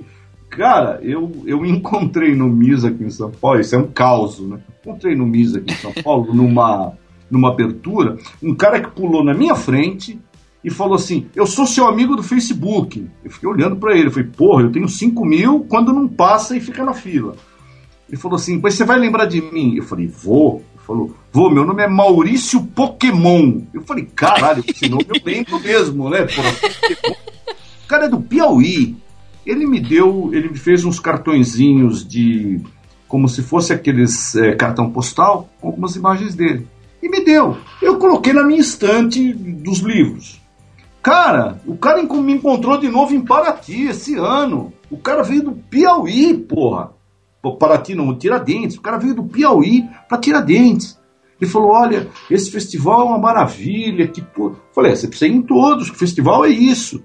E você, e você faz, faz contatos no, no seguinte sentido: muitas vezes contatos de trabalho, muitas vezes contatos de exposição. Eu, por exemplo, fui descoberto no Festival de Tiradentes, pelo Festival de Tiradentes e pelo pessoal da Galeria Porão. Tava lá, tava lá de olheiro. Então você tem, você tem que ir. Tem, não tem outro jeito. Ah, porra, é caro. É caro, porque, porra, sabe como é que é? Tem festival, tudo triplica de preço. Mas você tem que ir, fica num campo, se vira, porra. Dorme no carro, sei lá. Tem que ir, principalmente se você for novo. Porque é um jeito de você. Aquelas pessoas que você cultua, os caras estão tudo andando para tudo. Tem que aproveitar enquanto tá vivo, é bem verdade. Que tem uns que já estão batendo a caçuleta. Já. Mas eles estão eles estão eles estão por ali, eles estão sentados tomando cerveja. Você entende? O cara que você, o cara que você só tem um livro em casa, o cara tá lá.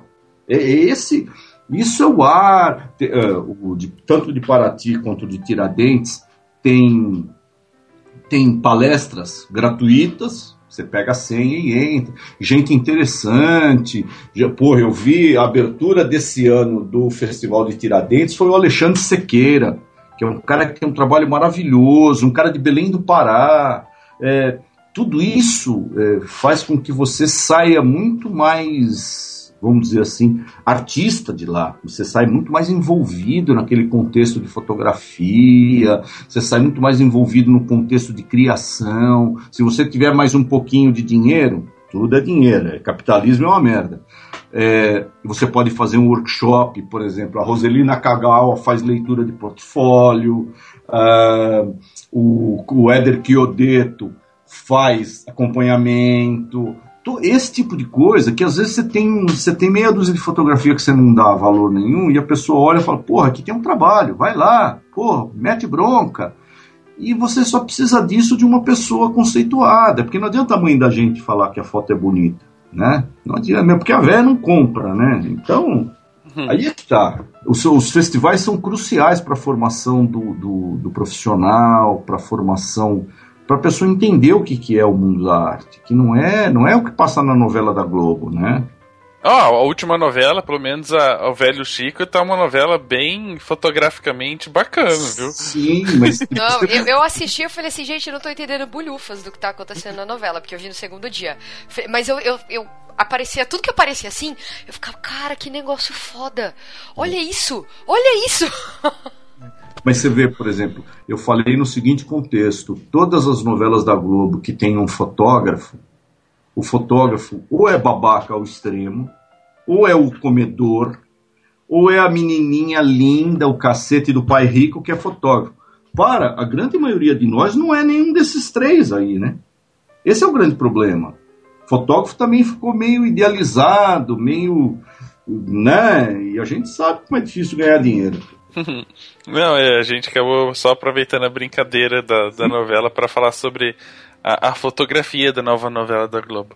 Eles não estão é, pagando merchan nada, mas vale a pena citá-los. Eu, eu acho que alguns, alguns núcleos da Globo, onde os diretores têm uma, têm uma vocação cinematográfica, vamos dizer assim, filmar em película, filmar de um jeito.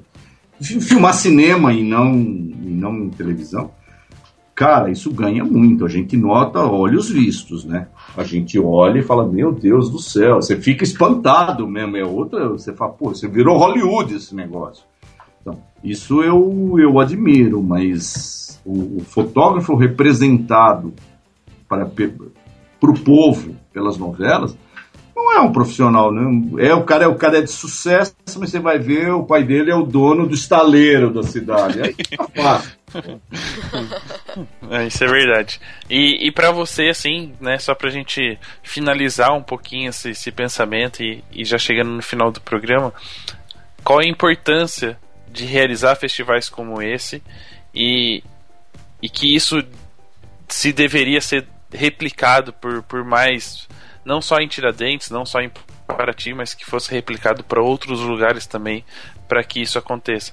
Seus, seus comentários finais sobre os festivais. Então, o que acontece? Os festivais já, já estão se multiplicando. Por exemplo, hoje nós temos, nós temos dois grandes festivais, que é o de Tiradentes, é o de Tiradentes, o de Paraty, que é o maior deles, e o de Tiradentes, mas o de Paraty teve uma cisão dos, dos dois donos do festival, que é o Giancarlo Meccarelli, que é de Paraty, e o Iatan Canabrava, que é aqui de São Paulo, e eles brigaram.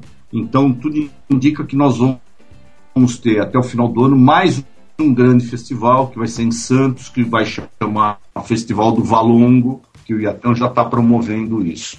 Ah, existem no Sul muito forte, Festival de Canela, Festival de, de, de Porto Alegre. Ah, eu estou querendo, eu não participei ainda, mas estou querendo participar do Festival de Fotografia do Nordeste.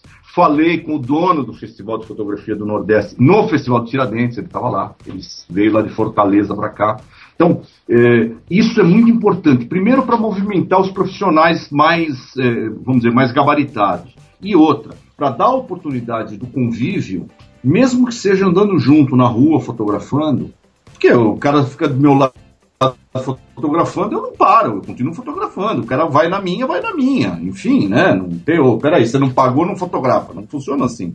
Então, esse é muito importante. Esse é, movimentar, agora os festivais já estão com uma pegada muito forte de fotolivro, por exemplo, em Tiradentes tinha um núcleo só especializado em fotolivro, vieram as meninas da Argentina para cá, em novembro tem uma grande feira de fotolivro em Buenos Aires, que já se realiza há 14 anos, quer dizer, não é que começou ontem, né, é uma coisa já amadurecida. Então, provavelmente, alguns profissionais daqui vão receber convite para ir para lá, essa, essa troca, essa, essa, essa mistura é muito importante. É muito importante para o pessoal mais velho sentir que está vivo e para o pessoal mais novo sentir que pode chegar lá. Porque é isso que a gente sente. Você vê, você vê nego com a, com a bolsa de fotografia com o preço ainda, de tão nova que tá a diaba, né? Mas é isso, isso é muito importante. É o mote, lógico, todo mundo que faz festival ganha dinheiro com o festival, porque ninguém está passando fome, os donos dos festivais.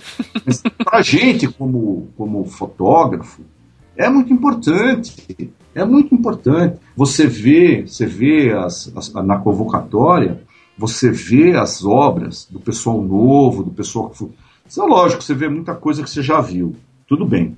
Mas você vê um ou outro, o outro, um livro diferente. Porra, eu devo ter eu devo ter uns 300, 400 livros de fotografia. Fui para lá comprei mais seis, cara.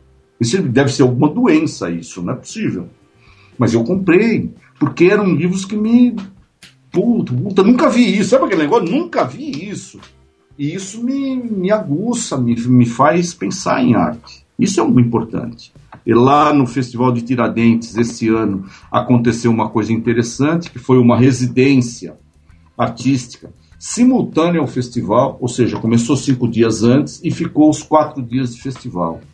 Que eu consegui que um amigo é, fotógrafo iniciante, de 27, 28 anos, conseguiu. Falei, porra, manda trabalhar. Ah, não, eu quero o prêmio Brasil de fotografia, o prêmio Porto Seguro, que dá 147 mil de prêmio. Falei, meu amigo, acorda, meu. Manda pra esse aí que é de graça, não enche o saco, porra.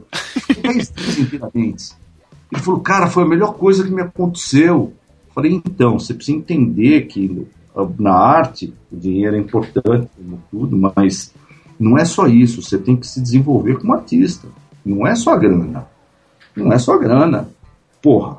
Você precisa. Ele falou, é, fiz um trabalho, obrigado, vou, vou fazer uma imagem e mandar para você. Ele fez um trabalho nu, agarrado numa árvore. Eu não sei se vou querer a imagem dele, mas enfim. É, é isso. Muito bacana. É bom conhecer um pouquinho desse outro lado, né? Da...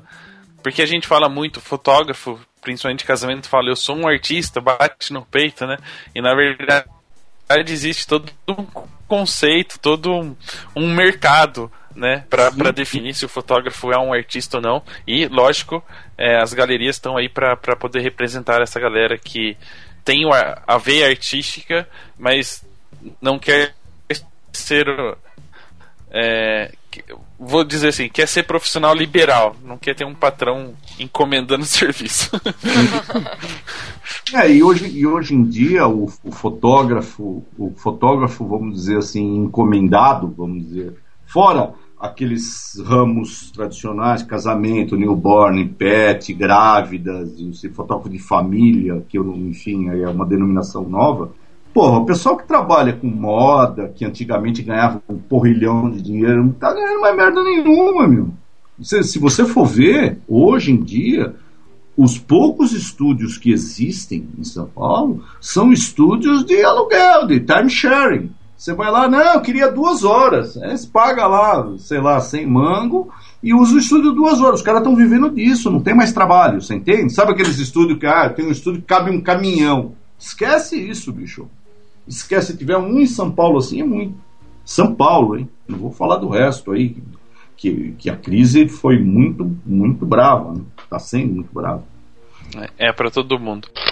Marcos, queremos agradecer a sua participação, sua, sua experiência, suas dicas. Antes de terminar, se quiser dar alguma dica para a turminha aí que quer pensar num projeto e de repente ter uma exposição ou colocar um trabalho na galeria, suas últimas dicas e aí também suas últimas considerações pelo bate-papo de hoje. E você pode também depois, na sequência, assim, já emendar os contatos para a galera que quiser fazer alguma pergunta, te adicionar, acompanhar o seu trabalho, acompanhar as informações sobre galeria, sobre exposições.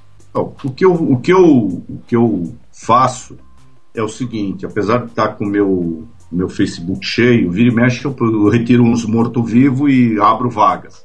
É, é, acompanhar, porque eu posto todos os editais que eu recebo, eu posto no Facebook, todas as possibilidades, porque tem, acontecem muitos cursos grátis que as pessoas não têm, não têm acesso porque não tem divulgação, é, as possibilidades de abertura grátis, eu acho que eu acho que o iniciante tem que antes de se preocupar se vai comprar Nikon ou Canon, tem que frequentar, tem que olhar, tem que você não tem dinheiro para comprar um livro, porque é caro, livro de arte é caro. Você não tem dinheiro para comprar um livro?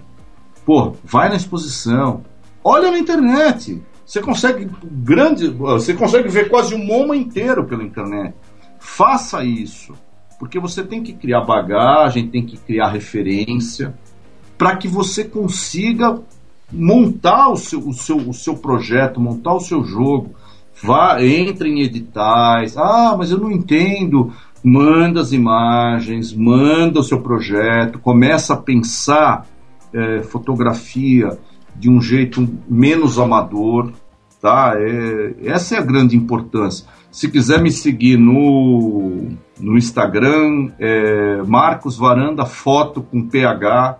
É, eu estou sempre colocando coisas lá, editais que me chegam pelo Insta, eu coloco, aberturas, que eu acho que a gente tem que movimentar, a gente, a pessoa, o artista não pode ficar parado. A gente já tem um trabalho muito solitário, porra. Fotografar é solitário, né? Se a gente participasse de um grupo de dança era mais animado, mas é, é, o que a gente faz é muito solitário, é você e a máquina só.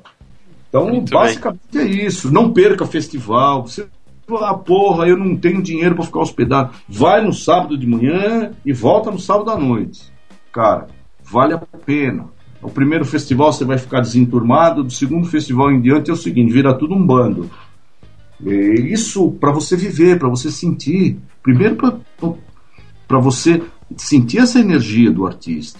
Ver, ver artistas mais velhos, ver artistas premiados, que são gente exatamente igual a gente. Tirando um ou dois metido, o resto é tudo, senta no bar e toma uma cerveja e bate papo. Esse, isso é que uh, os novos têm que entender. Tem que entender que tem tudo. É uma escada, você tem que ir subindo. Às vezes a gente rola uns degraus para baixo, mas a gente tem que ir subindo, não tem outro jeito, bicho. É isso. É isso aí, pessoal. Então, a gente falou um pouquinho mais sobre fotografia, né? Que é autoral e que podem ir para as exposições, participar das galerias. Se você tiver alguma dúvida, tiver alguma pergunta, vocês podem entrar em contato diretamente com o Marcos, que ele vai, na medida do possível, respondendo para a galera. Então a gente vai se despedindo, porque está na hora de eu separar uma foto para ver se o Marcos põe em exposição aí. Quem sabe não vende por 4 milhões alguma coisa.